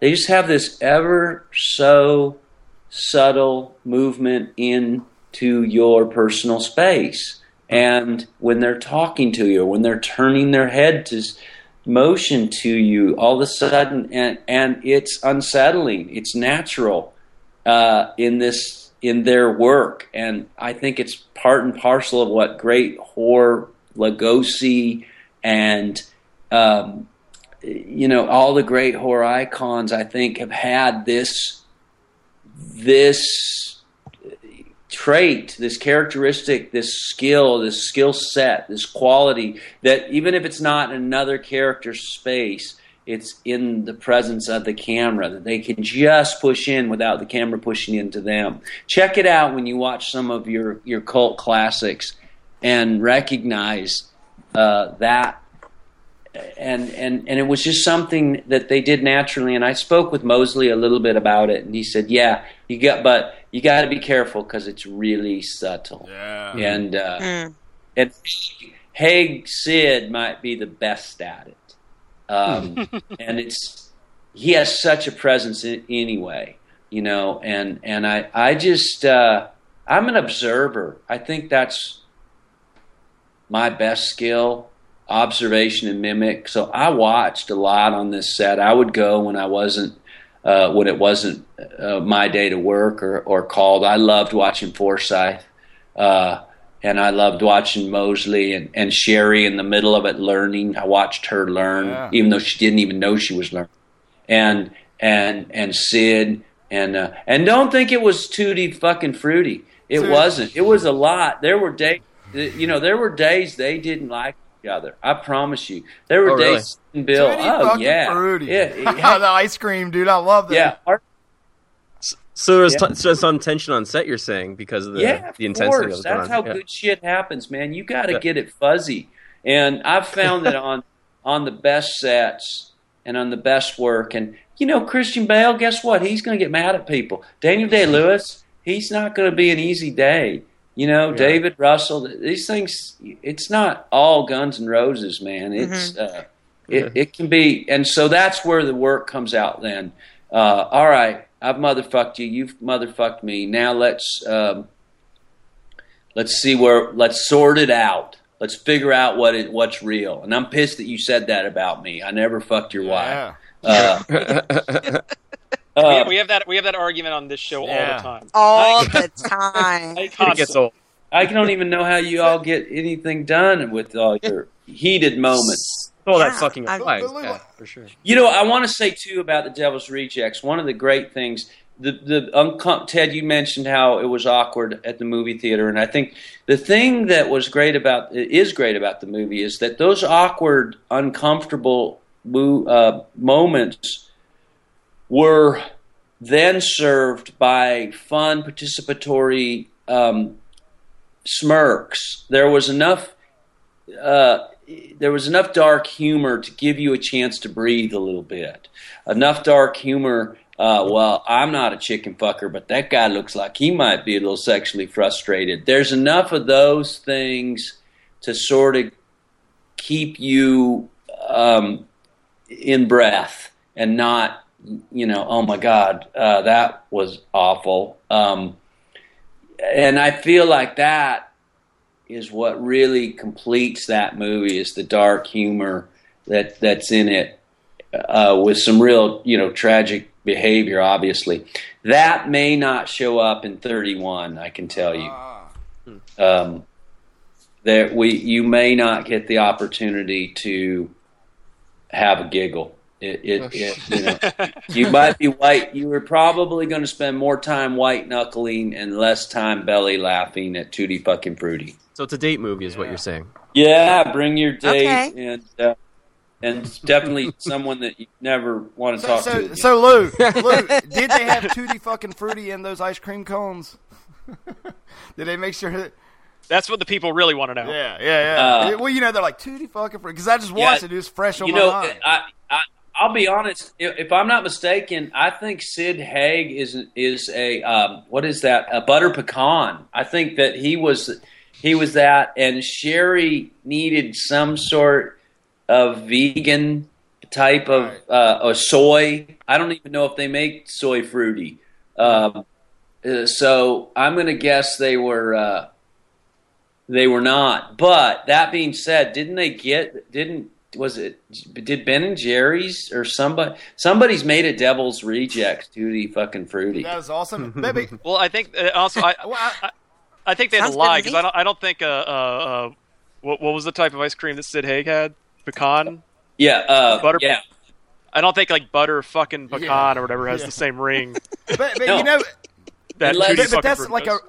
But when you have Sid on the show, he could make butter fucking pecan uh, work. I bet. promise. but you know, that's one of the, the signature Rob Zombie type things that I like. You know, th- these people, like like you said, 10th anniversary is coming up at the Devil's Rejects, and we're, and we're, and we're going to get in. We're going to ask you some, you know, stuff uh, about 31 coming up. But, uh, but but it's like a signature with Rob Zombie. These people just killed all these people, and they want ice cream.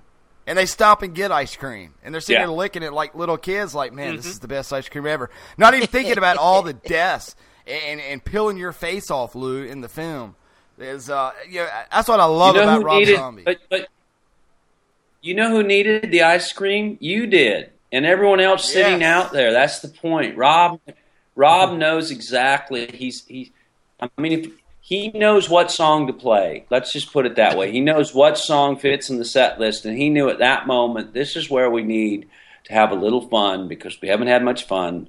And and what happens next is going to be worse. So Mm-hmm. let's let's just take a break here and go buy some Rhode Island Reds, you know. And and so um, I love that actor he used, who's a comedian, Michael Alcott, uh, that that was selling those chickens. Man, that guy was so funny and so disgusting, and and um, you know everything everything worked in that movie. And look, at the end when Freebird's playing, we're rooting for those menacing Yeah. killers, right, Ted? I No, mean, that's what I, I've always said. That that's what the amazing thing about that movie is. You watch them not only through the Devil's Rejects, but through all of House of a Thousand Corpses.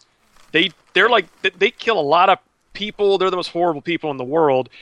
I mean, they killed Dwight from The Office for God's sakes. How horrible is that? Chris Harlan. But but, Poor Ray. but so, some yeah, Chris- but somehow at the end of the second movie, you're you're pulling for them to win, and it doesn't. It's like, how did he do that? I don't know.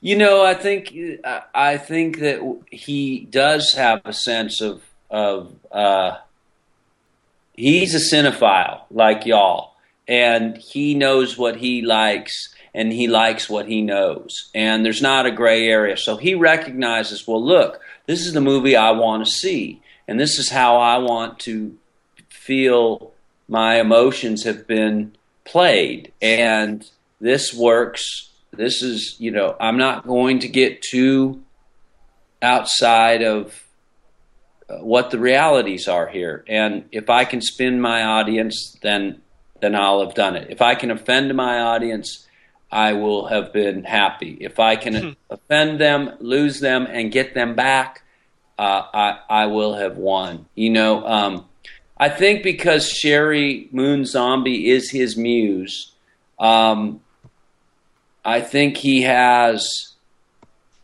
a a, a perspective uh, that is more than uh, just Neanderthal male. You know, can I? You know, uh, it's hard to explain, but I think he understands uh, to a point. And about the time I'm like, okay, that's really cool. Now she's gonna no, she's not gonna fall in love. Jesus Christ, she's a killer. oh my God, look how she's the worst of the bunch. You know, um, just about the time I think he's ready to do some romance, he's like, fuck that. You know, so I don't know. Um, I think I think he does well, Eh, and I also recognize that he makes the movies he wants to make, and the times that he hasn't have been his most unhappiest times as as a a creative, and and those are times where he feels like he's either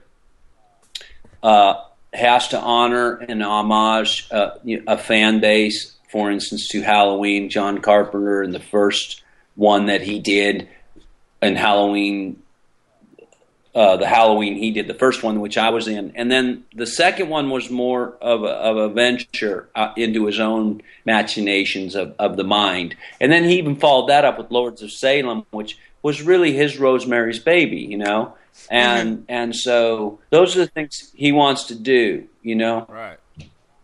And I, I give him credit for being the type of filmmaker that wants to keep uh, pressing on the envelope. Well, here, here, You know, I, I've always No, Go- I was go ahead, Sean. It's it's kind of a personal, not a personal question, but like something maybe that you prefer. You know, like like, like you were on The Walking Dead. You know, you you were behind the scenes on The Walking Dead. Yeah. Uh, you were on uh, like, like a couple of Denzel Washington movies. You were on, you know, I mean, you were in uh, The Lone Ranger for God's sakes, and Rango. You know, and Hunter S. Thompson was in that, but but you know, you you've been on set with, with these big name actors and on these huge movie sets, Lew. Is, is there a certain perk that you like, like like, like whenever you're working with Rob Zombie behind the scenes, like say the catering, the the the comedy? Is there something that you look forward to whenever Rob's like, "Hey man, I need you for another another piece"? Is there something behind the scenes maybe that you're like a little giddy about? Does he have like good dessert? I mean, I, we, you know, we don't know. Well, he has- we, we, we, we will have no that. clue I behind the know. scenes, but you do. behind the scenes uh, well first of all it's it really is work and with rob it's it's extra work because as i said he has an expectation for you to bring something he it, he doesn't know what it's going to be and and you don't know what it's going to be but it's going to be something so there's a lot of build for that and a lot of work what i enjoy about it is is the broadness that my imagination can run um, you know, those Daisy Dukes weren't part of the costume that that we had set up. Uh, you know what I'm wearing, which is very little. My ass is hanging out most of the movie. Um, yeah, I'm a little. I'm a Selling little, little point. conscious of that. I, body conscious, but you know that is uncomfortable, and that's where we wanted to be uh, with this character, and that's not something that. That's something that you know. He comes. We talk in in my trailer for an hour, for two hours, till we get to a place where we're like, yeah, Right. You know, it's a it's a crazy, and the only missing is you know is is a bottle of bourbon and a, and a pistol, and uh, but we've creatively designed, and I I actually love that. That's my favorite thing of behind the scenes with Rob is him rolling in with some uh, cool ass clothes that he just been in concert in you know two weeks before or something. And okay so let's talk uh, okay uh, and he's got a great sense of humor and there'll be some jokes and then i'll be like hey rob i don't want to wear any clothes oh oh uh, yeah well let me see let me see your penis. Oh, we're gonna have to cover that up. No, uh, you got to wear something there. Okay. Oh again, again, again, that's a thing we talk. We have we say all the time on this show. Yeah. Uh, Rob and Sheri are ultra healthy uh, fanatics of good health, and um, they are uh, they're vegans. So they that they offer uh, a vegan catering. Now, if you're not vegan, and I am not, I love red meat. Um, that's totally available. But if you want to dabble in a little of the fair food in vegetables, uh, it's there, and you know what? It's darn good. I'm like, no wonder you're vegan. That's that's damn good. So um, I think you have to try extra hard to make vegetables taste good, and then it, it comes out better. Um, so there's there's that. Um, believe it or not, Sheri's a girl's girl, a girly girl. You know, she Mhm. likes her nails and her hair and pretty things, and and blood does not interest her as much as she wears it and it's on her. By God, I'm sure that Rob has to ante up for some shopping sprees um, because it's not something that she is desiring. But as a you know, as a, as a you know a professional and a and a and all in as Rob is, she does it. Right. So, so I, I kind of enjoy, you know, anytime I'm like, well, you know, I'm not, I gotta go do this. She's like, I gotta go do, and I'm like, you gotta do worse.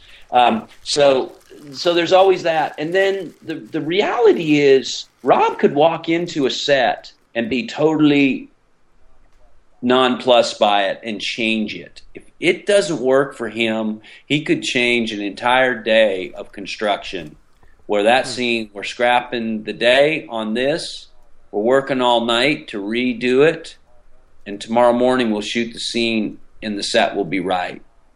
Um, so, so you never know. And so what I like about that is you don't know about the day with him, and it's uh, it's like Willy Wonka. And I used to say that about Tony Scott. Another guy would say, God rest his soul, um, who had these incredible, huge. You talk about big sets. I'm talking about helicopters and cameras in in uh, sofa cushions and in television screens and and that was a you know a gunfight. There was a camera running everywhere you you were you looked, uh, no place to hide. And so, where does he get these amazing toys? And now Rob's become a little bit like that, but uh, much smaller. Rob likes to do it very practically. Like he likes a set that he can control. He likes playing in arenas, but he likes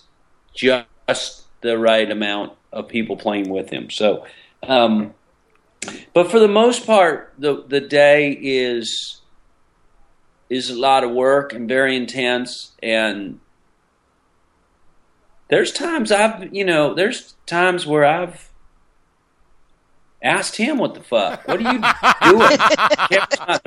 doing he'd be like I don't know what what do you think and I'm like well I think that guy's been shooting my ass the whole time why is he well what you don't know is I've got you on this camera over here wise ass I'm like all right well glad I know now I would have acted better over there. I didn't think, you know. so uh, it's it is fun, and it I, I adore him. Yeah. And golly, he's out on tour. He's touring. He's a rock star, and he's this movie's going to be so good. And he's just going to, you know, he's one of the guys that's getting better. I feel like, wow. I don't know if I can. I don't. You know, I'm getting older. I don't know if I can get it up for these roles anymore. And of, of course, of course I can. But golly, they are they are vicious, and and it's because he's let us off the leash or let me off the leash yeah.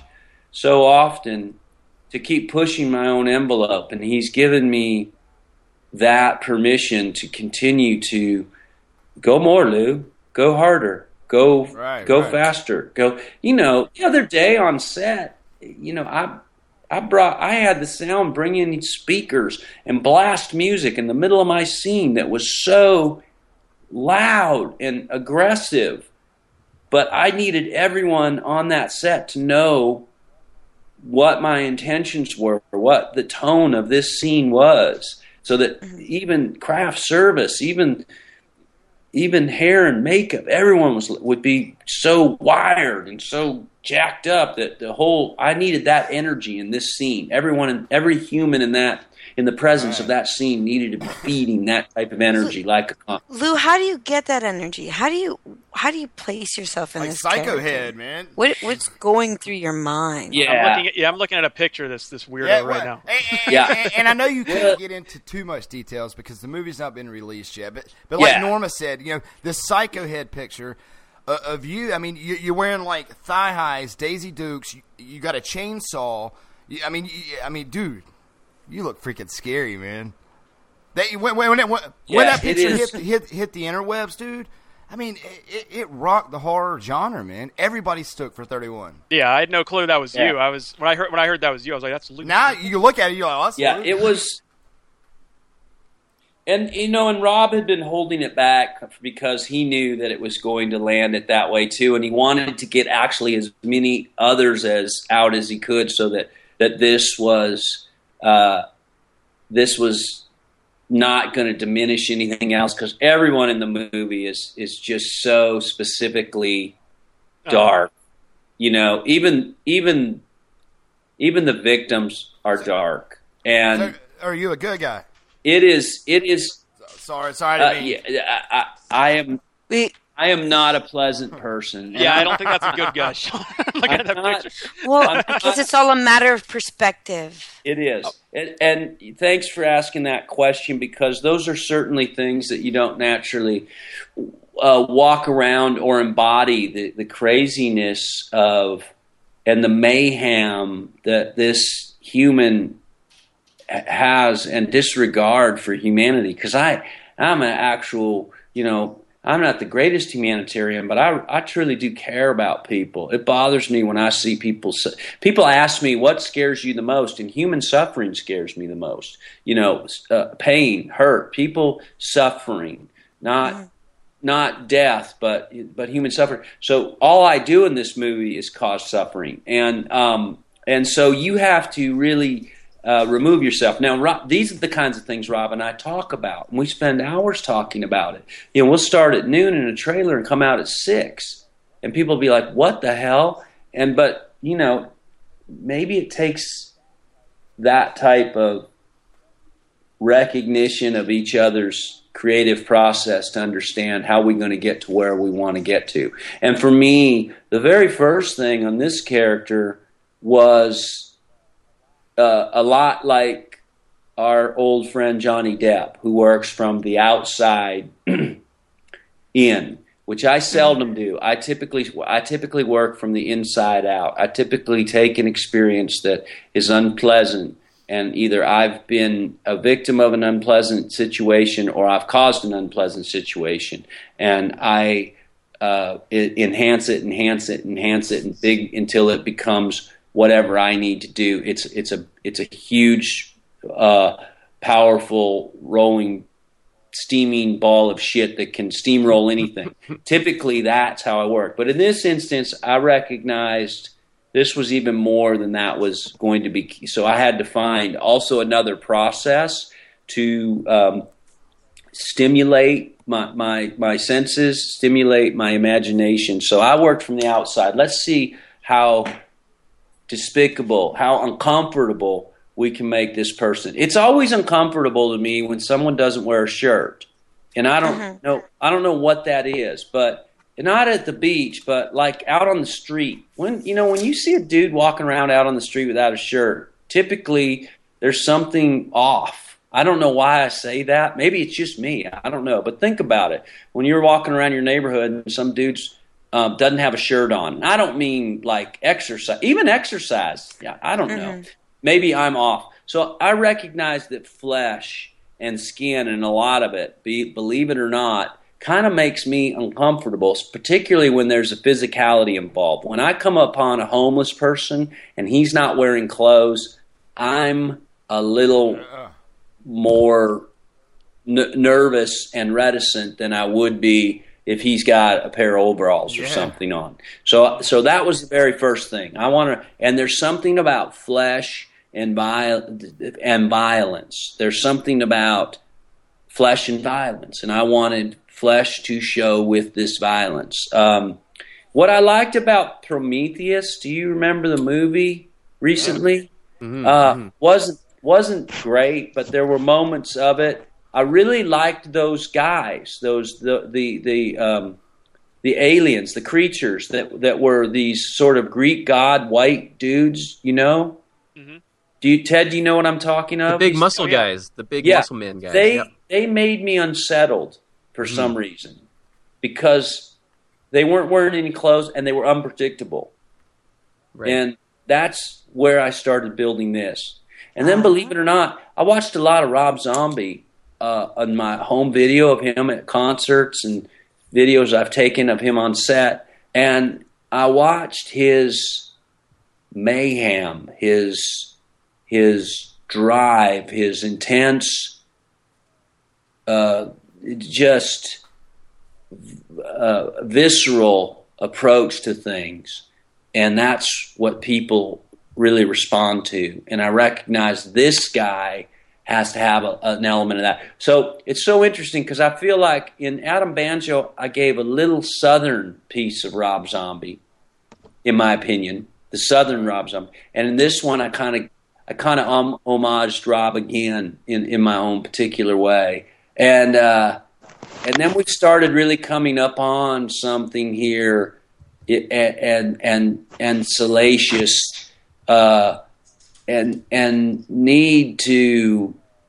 um, and and unlike Rob, then I, I kind of removed a certain intellect to this guy and made then gave him back a real baseness, which was seed, just male seed, sperm, fucking, and I just want to fuck everything. The essence, Whatever- like the male whatever- testosterone turned. Yes, and and just and just heightened that and made it really ugly, ugly, ugly. And and so then we started, you know, then we started to be able to apply it into the dialogue. But a lot of it is the cocksureness, physicality, the music uh, in my head, uh, the heavy metal. Um, my build on the movie, uh, I try to do a, a soundtrack, which is a song, and in this case, Rob gave it to me, thankfully, because I asked. Um, "Oh Black Betty" by Ram Jam. Bam a lamb. Whoa. That's a good wedding song. And so that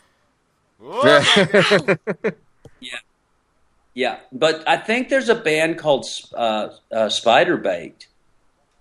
Is that right? I have never heard of spider bite or spider bait. I think it's Spiderbait. Okay.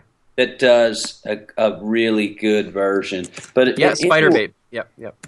Yeah, so the, the this was sort of my build, and now I have the energy and and the aggression and the physicality. So clearly, I'm not wearing any clothes. I've got to be one of these guys like uh, Prometheus, uh, unpredictable, no clothes, uh, awkward, uh, um, uh, un, you know, unsettling type of person. Now you put this mask on me, this skin mask, Mhm. and and I'm not Lew at all. And it's not Lew doing any of this. And that all give you the freedom then? Does that it does that, does, like, dude. I was going to Yeah. say that. All the, and Rob helped me with this because guess what Rob does in his shows? He wears makeup. Yeah. You know, Marilyn Manson. That's not him. That wasn't Kiss. You know, and you'd be surprised. Uh, I, I know you all are wearing makeup right now, and that's why this is such a great interview. Yeah, but eyeliner. you'd be, you'd be surprised when you kind of remove yourself from the the man in the mirror or the woman in the mirror, um, there's a freedom and there's a permission given to you to do things you wouldn't.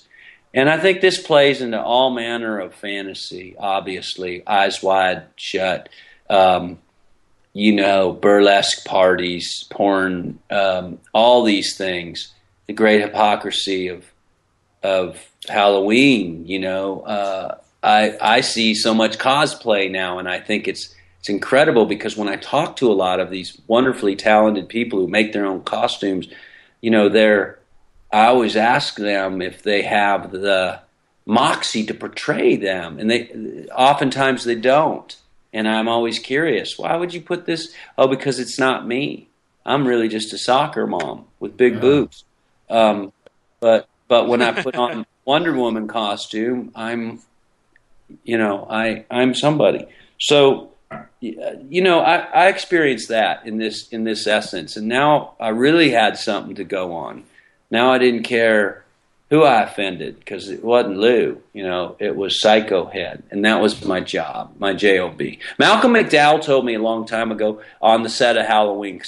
Halloween was very difficult for me because if you've seen his director's cut, Rob, I have a very um, intense rape scene, which again isn't my natural. And it was hard. And Rob's, you know, uh, uh, Rob made it better, but Malcolm said, "Look, you you got to play Hitler. That's your job. That's your job. You have a job to do, and that's to deliver that that presentation. And you can't personalize it, or you're now you're judging your own character. And I, I tried. I've worked hard not to judge my characters, and I think that serves me much much better. I wanted to say this character you're playing, Psycho Head. Um, like, are are you prepared for how that character is from the looks of it in this movie? It's going to probably become very iconic and become.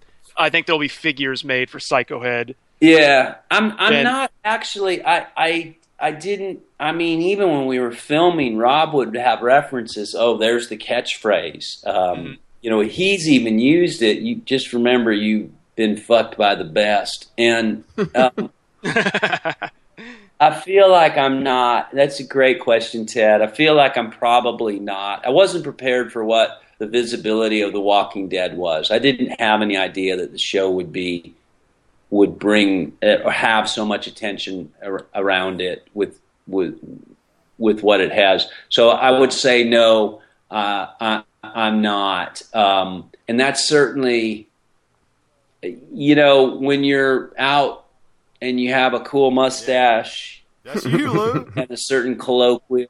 Yeah. Coolest mustache. Well, I'm just, what I'm saying, Axel is much more easier to bring to a convention or a public appearance than Psycho Head will right. be. Yeah, a little now, bit. Yeah. I, I, I, I feel like that will be um, a bit overwhelming, but um, but I think for sure it'll be well worth it for the well, audience. We got an well, I think people there will, there will be people cosplaying as Psycho Head because you see the Devil's Rejects and you look at all the characters. I mean, I was reading the the list of the names, and that that's a that's a hell of a group of a group of names, Rob's. And you guys have come up with Psycho Head, Doom yeah.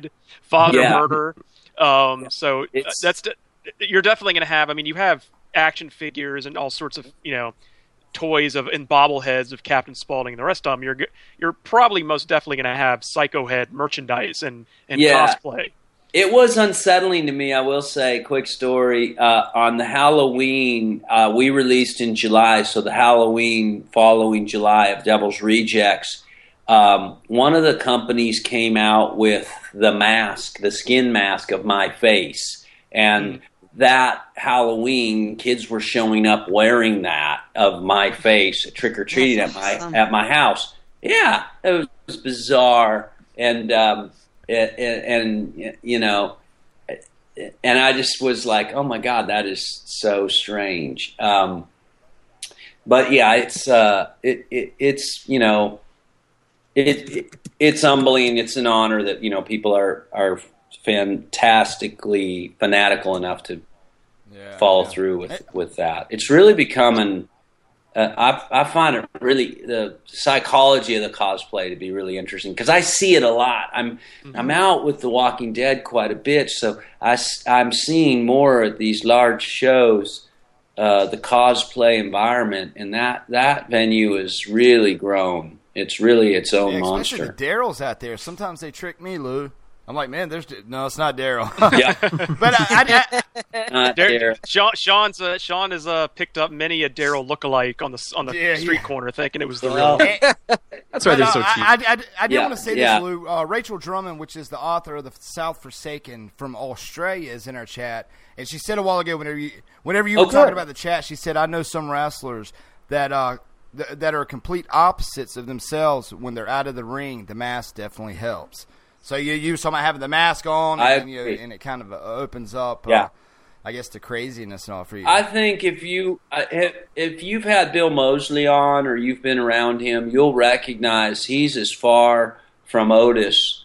I mean, uh, Sid Haig has a certain presence and gruffness about him. Bill Moseley, as Otis does, but Bill Moseley as the person does not.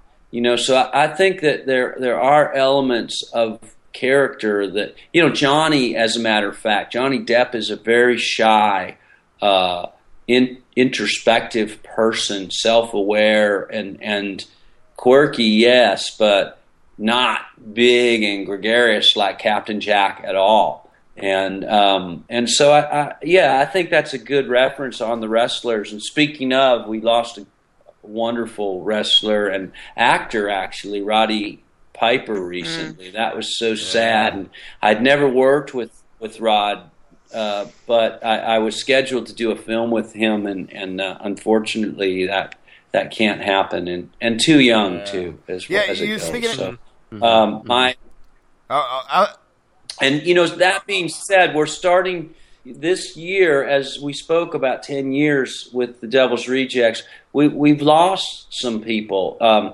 uh, you know, obviously Geoffrey Lewis I had mentioned, and Tom Towles, who's who's just lovely, lovely man, fantastic actor. Uh, portrait Henry, Portrait of a Serial Killer with with uh, Michael Rooker and and Thousand Cor- Corpses and Devil's Rejects. Um, Matthew McGrory, who who played Tiny the Giant in Devil's Rejects, we lost him uh, several years back. Karen Black, who was the original Mother Firefly, uh, we've lost her. And recently, Irwin Keyes, unfortunately, who was uh, a really great character actor. Um, and there's there's more. I guess we're all kind of coming to that age where we're we're seeing more of that than when we were Yeah. kids. We didn't pay attention when people died. Yeah, because we yeah, I like kids, so. Karen Black and Um, uh, was so- it Trilogy of Terror back? Yeah, that was ages ago with, with, the, Yeah. with the little Yeah. voodoo doll that come to life. Yeah, she's special. She's been great in so many, many, many things, and uh, um, you know, it's it's always sad uh, because you kind of because our films and because those particular people have been in iconic films as iconic characters, we sort of place them in that place forever, and you never think that's going to go away. Yeah, yeah, you know, uh, and, and it it it becomes uh, it's a good reality check to to enjoy uh, enjoy those people. That's why I always say if there's someone out there you want to meet, go say hello. You know, you only get one chance. Who knows who's going to be? True. And I I appreciate that too. If I'm in a supermarket and someone says, "Hey, are you Lew Temple?" Wow, I'm a huge fan. I, it doesn't bother me a, a minute. I, I I would I would want to meet people that that But- I'm but a big Lew- fan of and Well, have. you, know, you know, you got people that's in the superstar world, and, and you've worked on the biggest sets that's out there.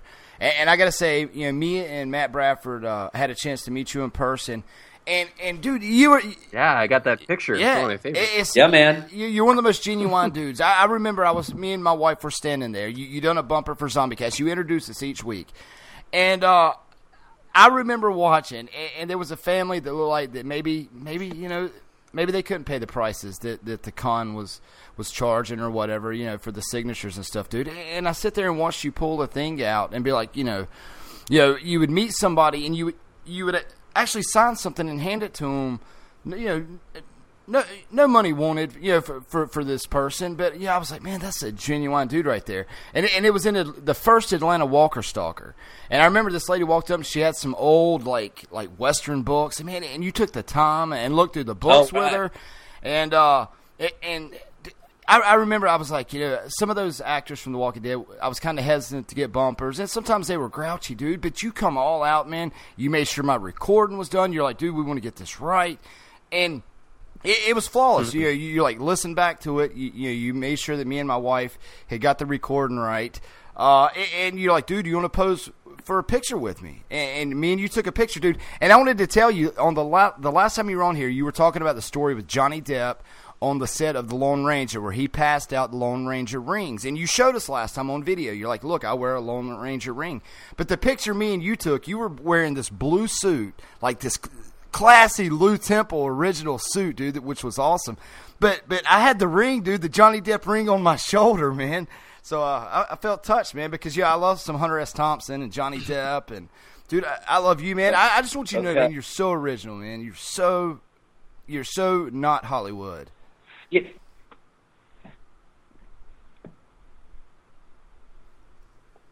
We lose Lew. I'm like, uh oh. It was too much. Lew. It was too much for Lew. I think he's, No, I think he's, I think he's trying to gather himself. There you go. Yeah, you're, you're, here? you're here now. Yeah, Lew. yeah, yeah. But, but, but, but, You but blew him you're, off the you're, chair. you're nothing Hollywood, dude. You're all original, man, and I love it. Well, I appreciate that. I try. I try to really um, be available because um, because I think it, it makes it easier. You know, it, it it it's really a lot less effort to try to please somebody or help somebody along with what they may be having a hard time saying or having a hard time doing, whether it's in their pocket or just in their expression, than it is to take the time and energy to deny them. Yeah. You know, that actually takes more energy than and and because now you've got to really explain yourself. So by the time you explain yourself or what your motive is, here's why I'm not going to take care of you, buddy, because da da da da.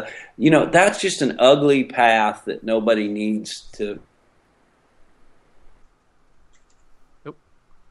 Mm, I think it went dead. He should, he's coming back. No. Human. Right. Mm-hmm. and we all have to, we have to take care of each other in that in that form. Uh, and look, if you lose the respect of the people that are you want to respect yourself, I want to respect everyone that comes in my presence, and I want them to have that same respect and care for me. And so, I, if you lose that sense of that, then I think you're lost. You know, and I, I don't. I don't think your work is going to be sound. You know, I I find my work in characters that are uh, that have needs, just like the people and just like me, the people that I encounter and and the people that I play and the people that I am.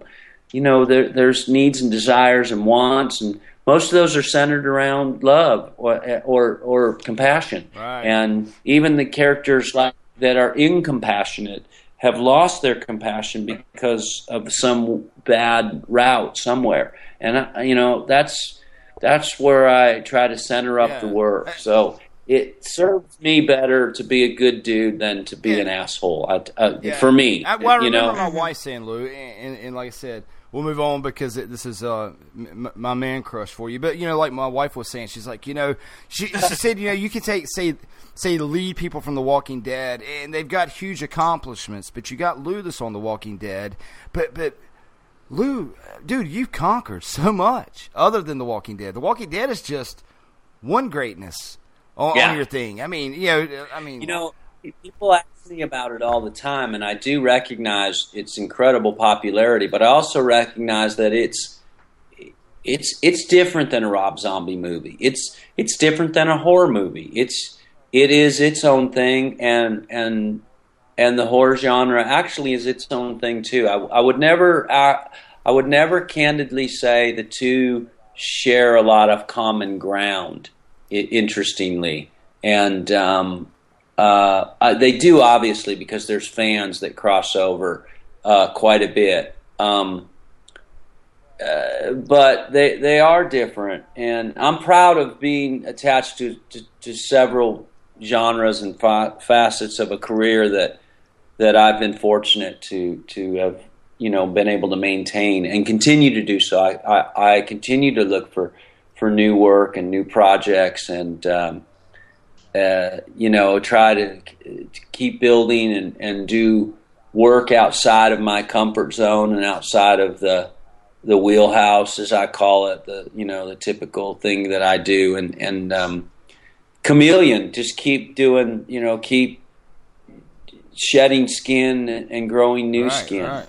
As it, Dude, I, it I could I could picture you doing on Golden Pond. I could picture you doing with Willie Nelson. I can picture you doing horror, dude. I mean, you can do it all, Lew, dude. I mean, I can see you doing Academy Award, which, which you know, a lot of times the horror genre, and it's a shame, is overlooked for for for the actors, which, which you know, it, dude, I, I I can't wait to see Psycho Head, man. I, I'm excited. You know, I I always appreciated Bill Moseley because Bill's a really talented actor, as you know, and he's he's an incredibly intelligent guy with uh, you know a wide breadth of of knowledge and a capacity to implement that knowledge and emotion. And so I always thought about him in a, a variety of work, uh, the type of variety of work that I typically actually go out for. Um, and you know, he told me, he said, Lew, you know, the thing is, is um, in this genre, in this genre, I get to work. I get to build a character. And in a studio picture, oftentimes I don't. And I, I recognize and respect that. And I never underestimate the opportunities that I've had in the horror genre to build Adam Banjo or Psycho Head or the Sheriff Winston or in, in, in Yes, uh, Texas dude, Chainsaw or or or Noel Kluggs in the Halloween.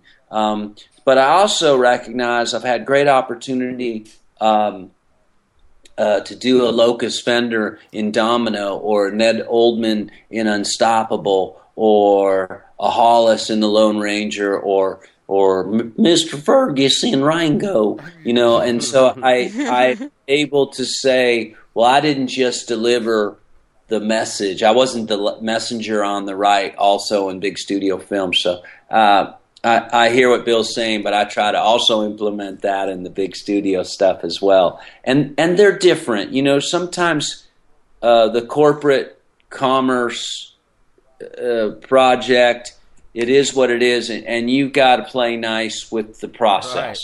Sometimes you got to go to dinner with the bankers and um, and make them feel good too. And um, you know that's maybe a couple of those afford you the opportunity to do smaller, heartfelt, creative projects.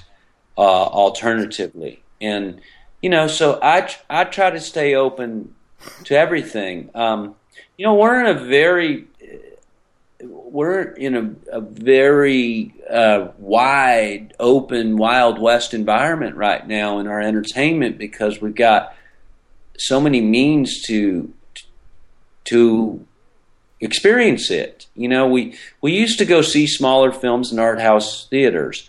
Um, now I suppose the internet is our art house theater, and and we stream things on Hulu, Netflix, um, uh, you know, Amazon Prime, what what have you, what not. I mean, I, I'm up for television shows that I don't even know where they play. Robert Rodriguez has a whole a whole network, El Rey, where uh, you know he's building some some great work. Um, so there's there's a, a, a, a real dearth, a need for stories to be told. I think because we're actually going away from the networks and corporate advertising. We have some freedom in our storytelling methods, in our approach, in our language, in our content, because maybe advertising, maybe Tide and households aren't selling the program as much. Maybe it's okay to say fuck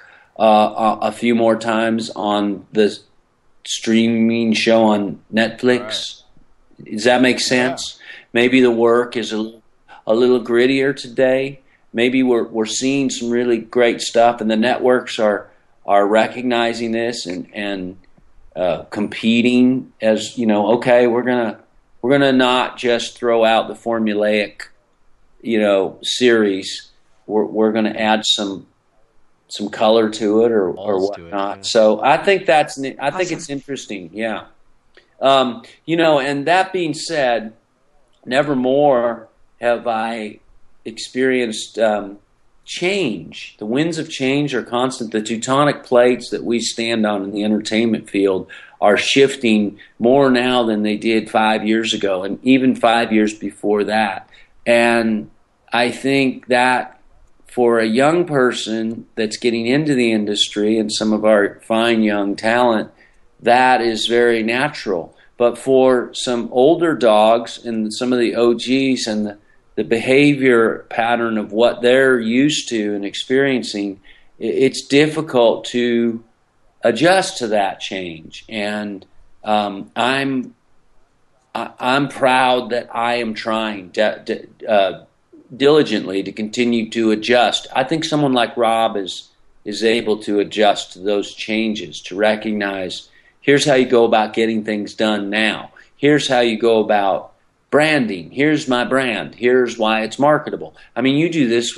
You do this with your show right here, and and, and it, it's important, and um, it's second nature for people of this generation. But for an older actor, for instance, to have to sort of so I'm going to sit down and have a meeting, and what's your brand? Um, he might be thinking about breakfast cereal, you know. Right and uh, I, I, find that to be as interesting as anything. The one thing that doesn't change, folks, is the North Star. Just look up, and that will be that. That you know, taxes and death they're going to change. I, we're living longer. That's change. Yeah. Mm-hmm. And, and, I cheat on my. T- I don't. I could cheat on my. T- that that's a change. But that North Star is always up there, and that's one thing you can you can hang on to if you get a little lost. Yeah. I always sort of throw that out there. And um, an actor taught me that on stage.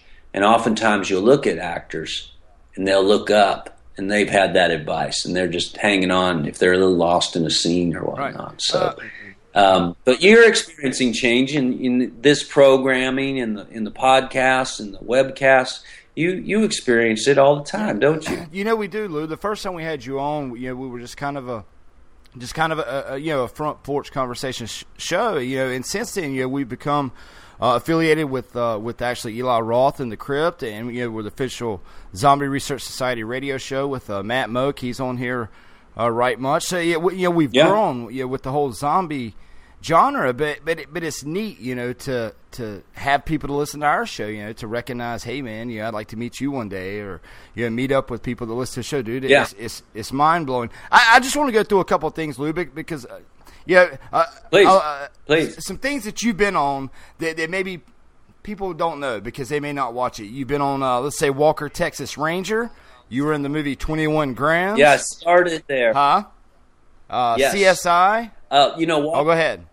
Walker, Texas Ranger. Yes. Uh, that was a place I cut my teeth. That was actually my first um, network television show. It was, it was um, you know, Angels in the Outfield was sort of the first studio picture, but Walker was sort of the first time I had been exposed.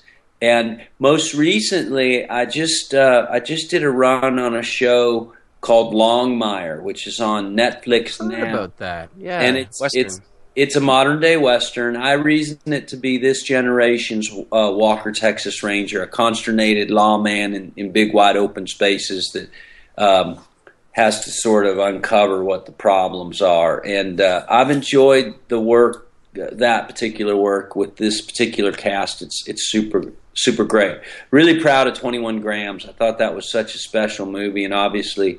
Um, all the people involved, from the director Alejandro Inarritu, who's an Oscar winner, to um, Sean Penn, who's clearly incredible. By the way, have you seen Sean in in this? Uh, this guy's got a body of a thirty year old. All of a sudden, I mean, God, he's he's buff. He's like mm. Tom Hardy. Um, and then uh, uh, Benicio del Toro was in that movie, and Naomi Watts. And they're so talented and so great. Um, and then um, you mentioned uh, CSI Miami, uh, which was which was fun. I I enjoyed that. Uh, that was a very popular show. Obviously, did you know that Rob Zombie actually directed an episode of that movie or that show? Yeah, he sure did, and he used. Um, uh, he used Malcolm McDowell, and, and he used uh, Sheri was in it. Uh, uh, he used some of his old uh, his old faithfuls. He didn't have a place for, for me in that, but he had um, uh, Billy Gibbons from ZZ Top, and he used Mike, Michael Madsen and Bill Forsythe. So um, so that was great.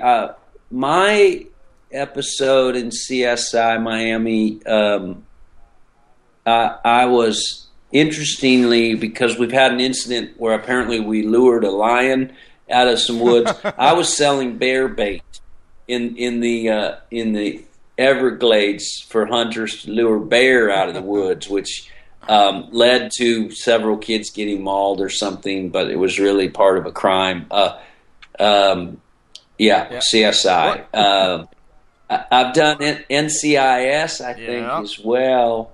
Wow, Uh, nice. And, and Criminal Minds, interesting. House? Um, the NCIS, the NCIS I did.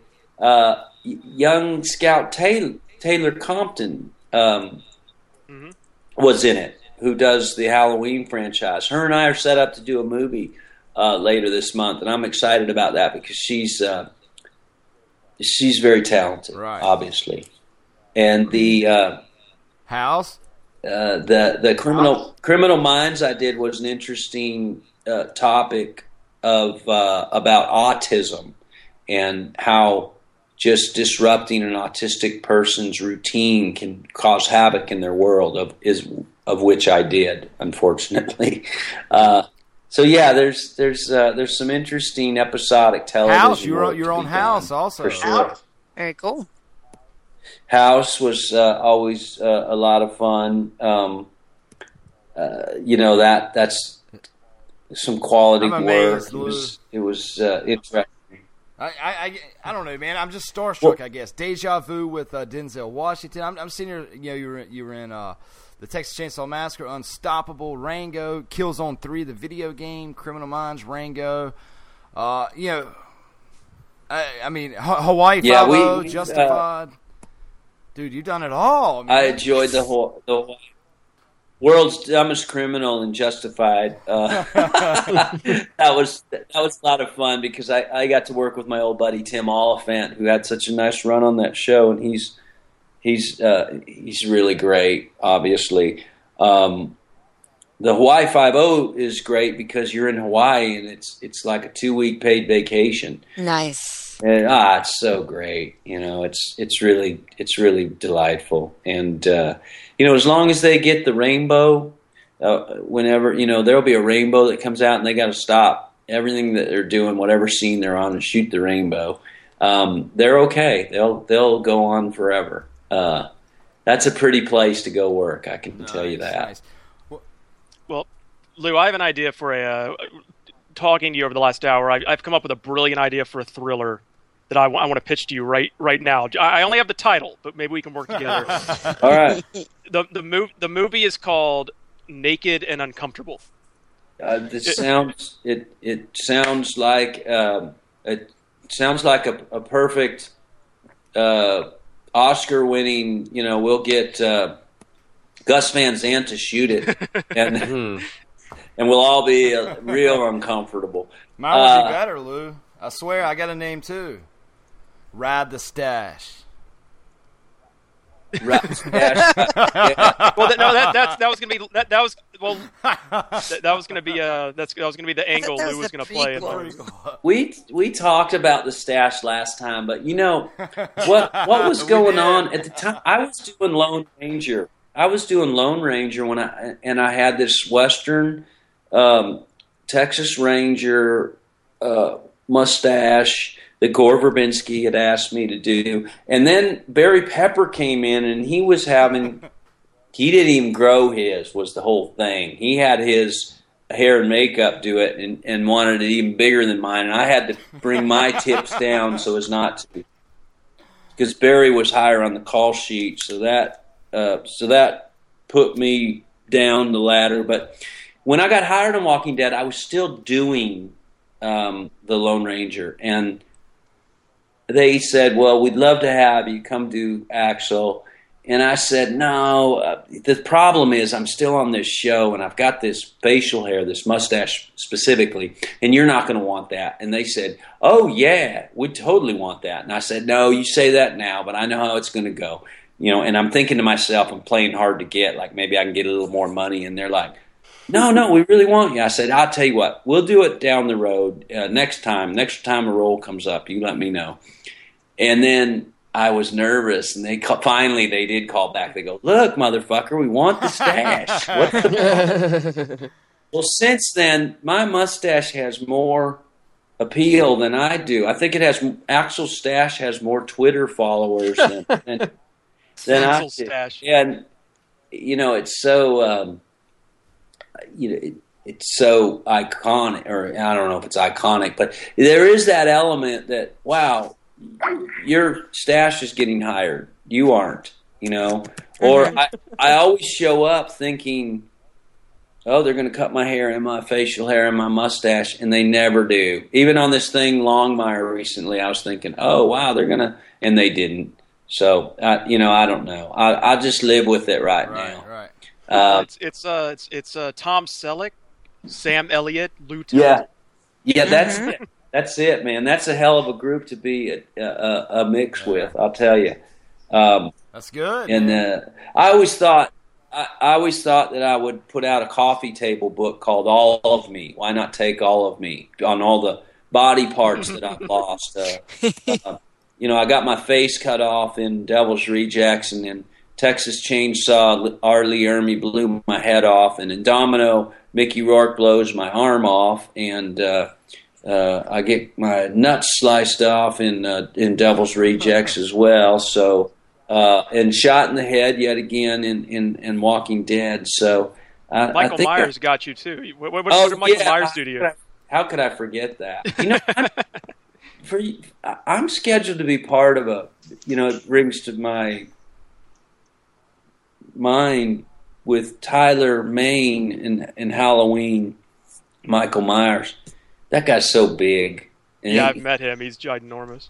and he can get you he can he's an old you know he's he's a wrestler as well and he can get you in the air he can get you lifted um, but i'm scheduled with a movie with uh, you know at first it was he and i and, and leslie easterbrook but all of a sudden it's like an i it's like a page of of, of horror icons it's called um, william frost uh, where i play the title character and uh, he's a uh, mortician. Um, and he cremates his neighbor kids because they're loud. Um, right. Oh wow! and then and then helps the parents mourn. You know, brings tea and cookies over and tries to help them get through the loss of their missing children. Oh man. Um, that is yeah. crucial. So, so yeah, I'm sort of looking forward to that. I don't know why. the tea and cookies part, at least. Uh, so you know, it's it's it's there's always there's always something out there, and I think actually based on the the type of cast that they've put together, there's they've generated so much interest because there's not one person that doesn't have a huge following, you know, in, in some form or fashion. And Rob has a, an element of that. You know, Rob hired a really great dude named um, Lawrence Hilton Jacobs, and y'all know him, or maybe some of you know him as Freddie Boom Boom Washington uh, from Welcome Back, Kotter. Ah.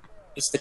Carter, Mr. Carter. So uh, that was great, and of course um, he brought back um, Jeff Phillips, who he likes very much. Jeff was uh, in Lords of Salem. He's uh, he, he's very talented, and um, E.G. Daily, of course, uh, that we all adore from way back in Pee Wee, but voice of Babe the Pig and Rugrats and and so many things. She's just very talented. She's uh, she's great. Um, so Rob's really good at bringing some cool people like Weird Al Yankovic or uh, um, what's the other guy from the Monkees? Not Davey. Oh, but- uh, it was he was Peter? in, oh Mickey Yeah. Mickey Mickey- Dolan. Mickey- yeah. I, I'm trying to think. Was it Peter? He was in uh he was in the Halloween too. Yeah. He was in, in the Halloween. Yeah, you're right. So I'm always, or Howard Howard Hesseman from from WKRP was in his recent Halloween, right?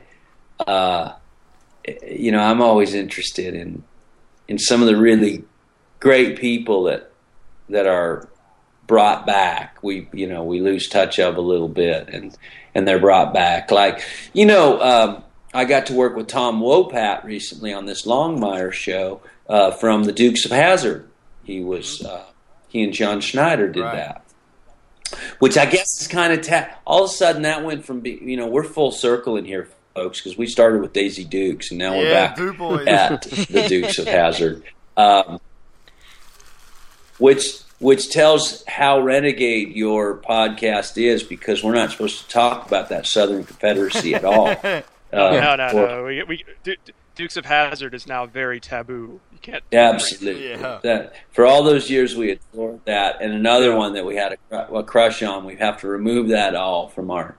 Well, I'm from uh, I'm from I actually grew up in Georgia, so obviously Dukes of Yeah. Hazzard was a big part of my upbringing, and I was like, I just, yeah, I'm like, no one was mad for the 35 years that show, the show's been aired until just about a month ago. exactly. So, I don't know. Exactly. Yeah. It's just it's it's it's bizarre our hypocrisy, uh, which is such a fun word to say, and such an easy word to um, portray. It's such a behaviorally. Um, but I always like this line from uh, Cat on the Hot Tin Roof that Big Daddy used to say, the mendacity of it all. I love that word, mendacity. And I find hypocrisy to be a lot like that, and the word ostensibly. Those are those are some really great words that actors love to say and tickle, or maybe I just like them.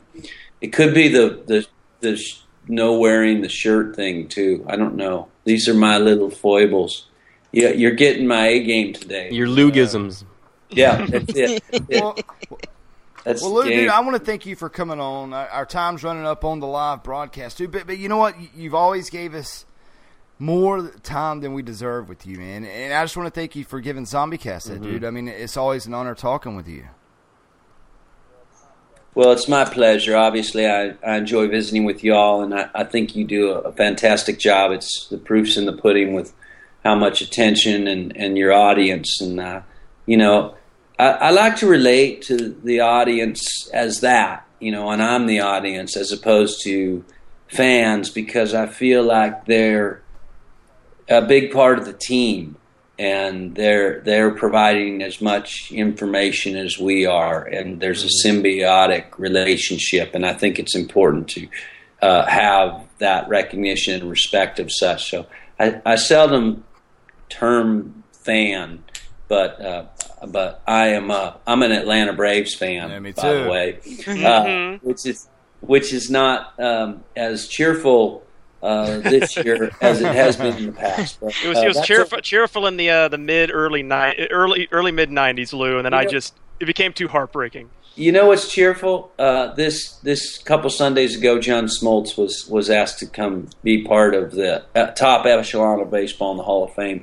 and the year before that, we had uh, both Tom Glavine, um, Greg Maddux, and and our delightful skipper Bobby Cox. So I think the Braves they're getting theirs. You know, uh, Yeah. And Atlanta is one of the really great towns. I work there with The Walking Dead, and we're in and out of Atlanta a lot. But it's one of the really great towns in America. It's really become, uh, in my opinion, just a fantastic place and um, great place to eat. I meet more foodies on tour there than any place in America. It's it's fantastic. good stuff. Nice. Have you have you ever had the uh, the America the America burger? What's that? What's that called, Matt? Red, white, and blue burger. Oh, yeah. The- have, you, have you ever had the red, white, and blue uh, burger uh, in Atlanta, Lew? Because uh, our very own Matto had one of those. It last two years ago, Walker Stalker, and then they didn't have it at the most recent At Hard Walker Rock. Stalker. Devastated. And as a At the- Canadian, I've been trying to recreate it here, and it just hasn't worked for me. So if you ever come across a red, white, and blue burger, let me know where it is because I will travel for that. I will. Uh, I'll have one sent to you, Matt. We're in Can- we're in Canada. I'm just north of Toronto, about an hour's north. Ah, you're Do you ever make your way up here sometimes? Yeah, you know, uh, I, I do. Um, I was in Calgary. Oh, nice. Uh, earlier, and Cowboy. it was. I mean, this was during uh, hockey playoff season. They made the playoffs.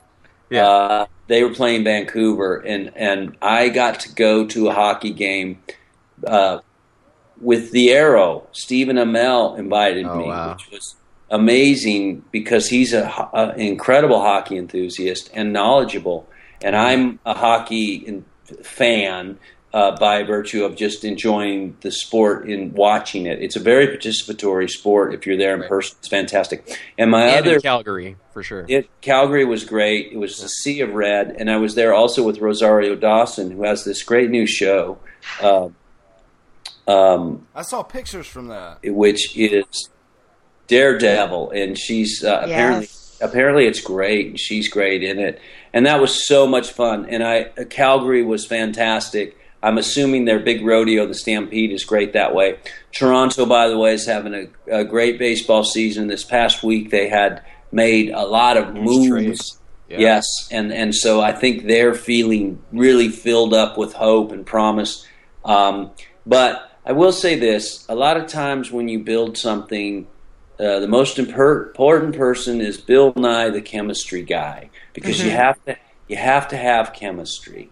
There's got to be a balance, and you can put all the great stars you want in something, but if it doesn't have the right je ne sais quoi, then it's it's lost. So let's hope that's not the case with Toronto. Uh, clearly, it is not the case with uh, with with Zombie Net because you're doing such a great job, and y'all y'all are you know landing it so big. Congratulations, and thank you for having Yeah, this dude. part of it. And, and you know, Thanks, so buddy. sometimes the boss is hard to reach, Lew. So you know, when media stuff comes up, you know, for thirty one.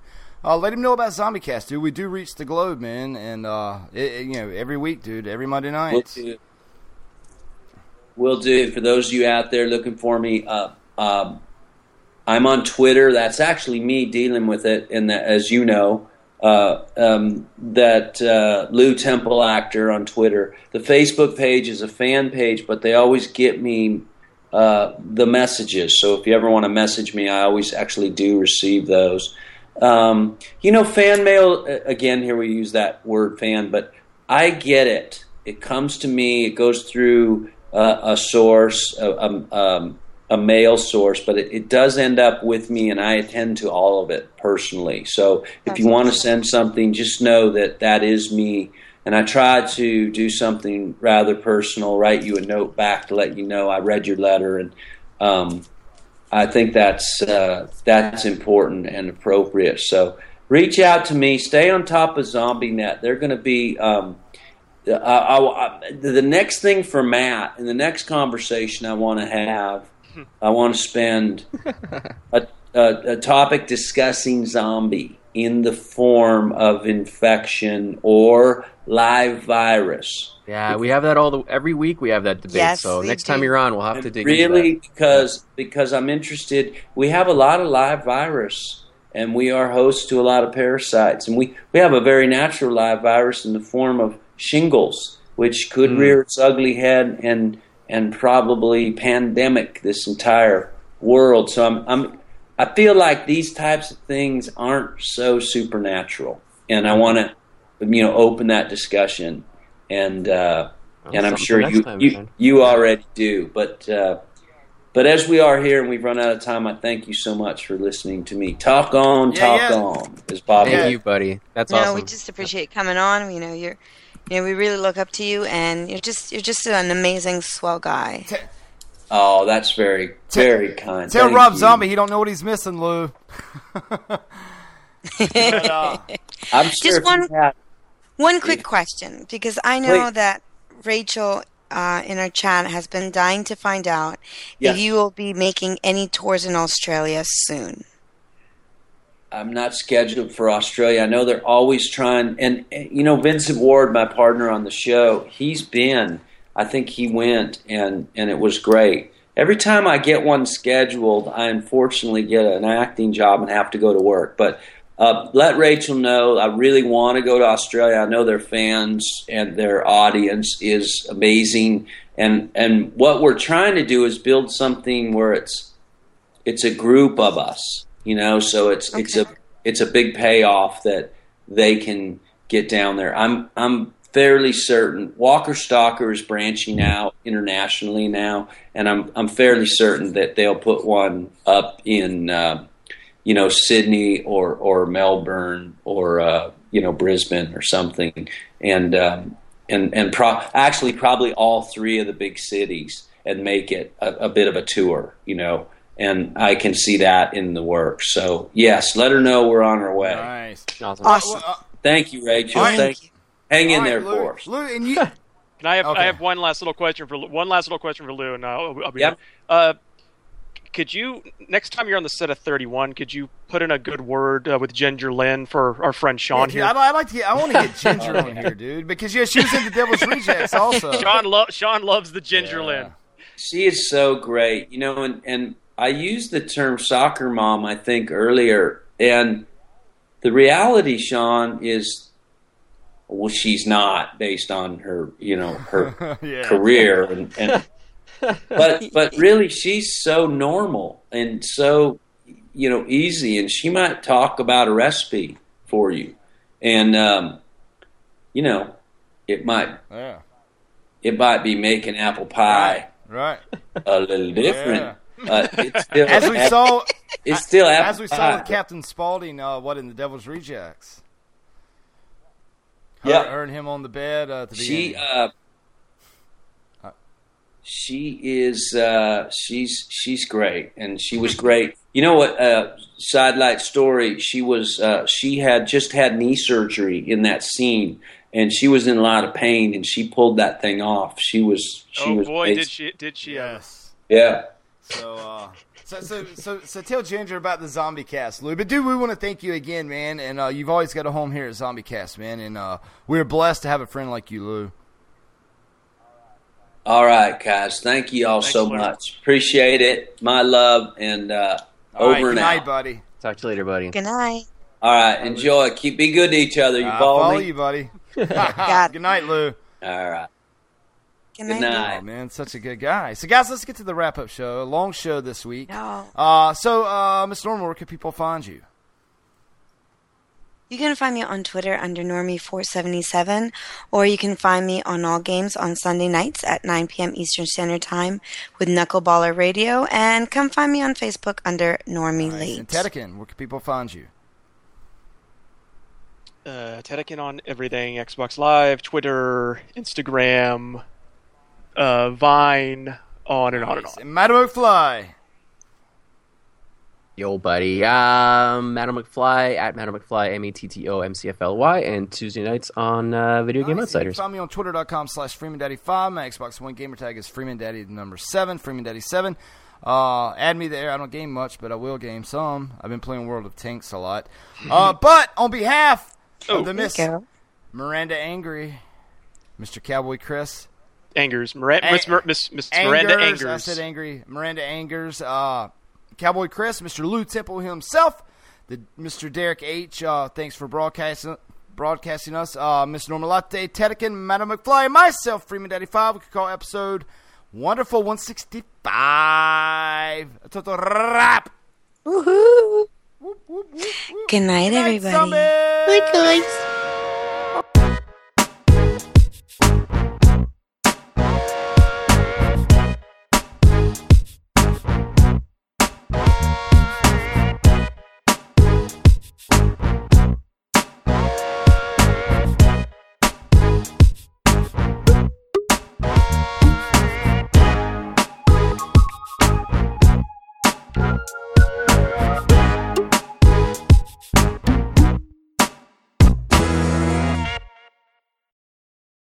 Hello, it is Ryan, and we could all use an extra bright spot in our day, couldn't we? Just to make up for things like sitting in traffic, doing the dishes, counting your steps, you know, all the mundane stuff. That is why I'm such a big fan of Chumba Casino. Chumba Casino has all your favorite social casino style games that you can play for free anytime, anywhere with daily bonuses. That should brighten your day a little. Actually, a lot. So sign up now at chumbacasino.com. That's chumbacasino.com. No purchase necessary. Group. Void were prohibited by law. See terms and conditions. 18 plus.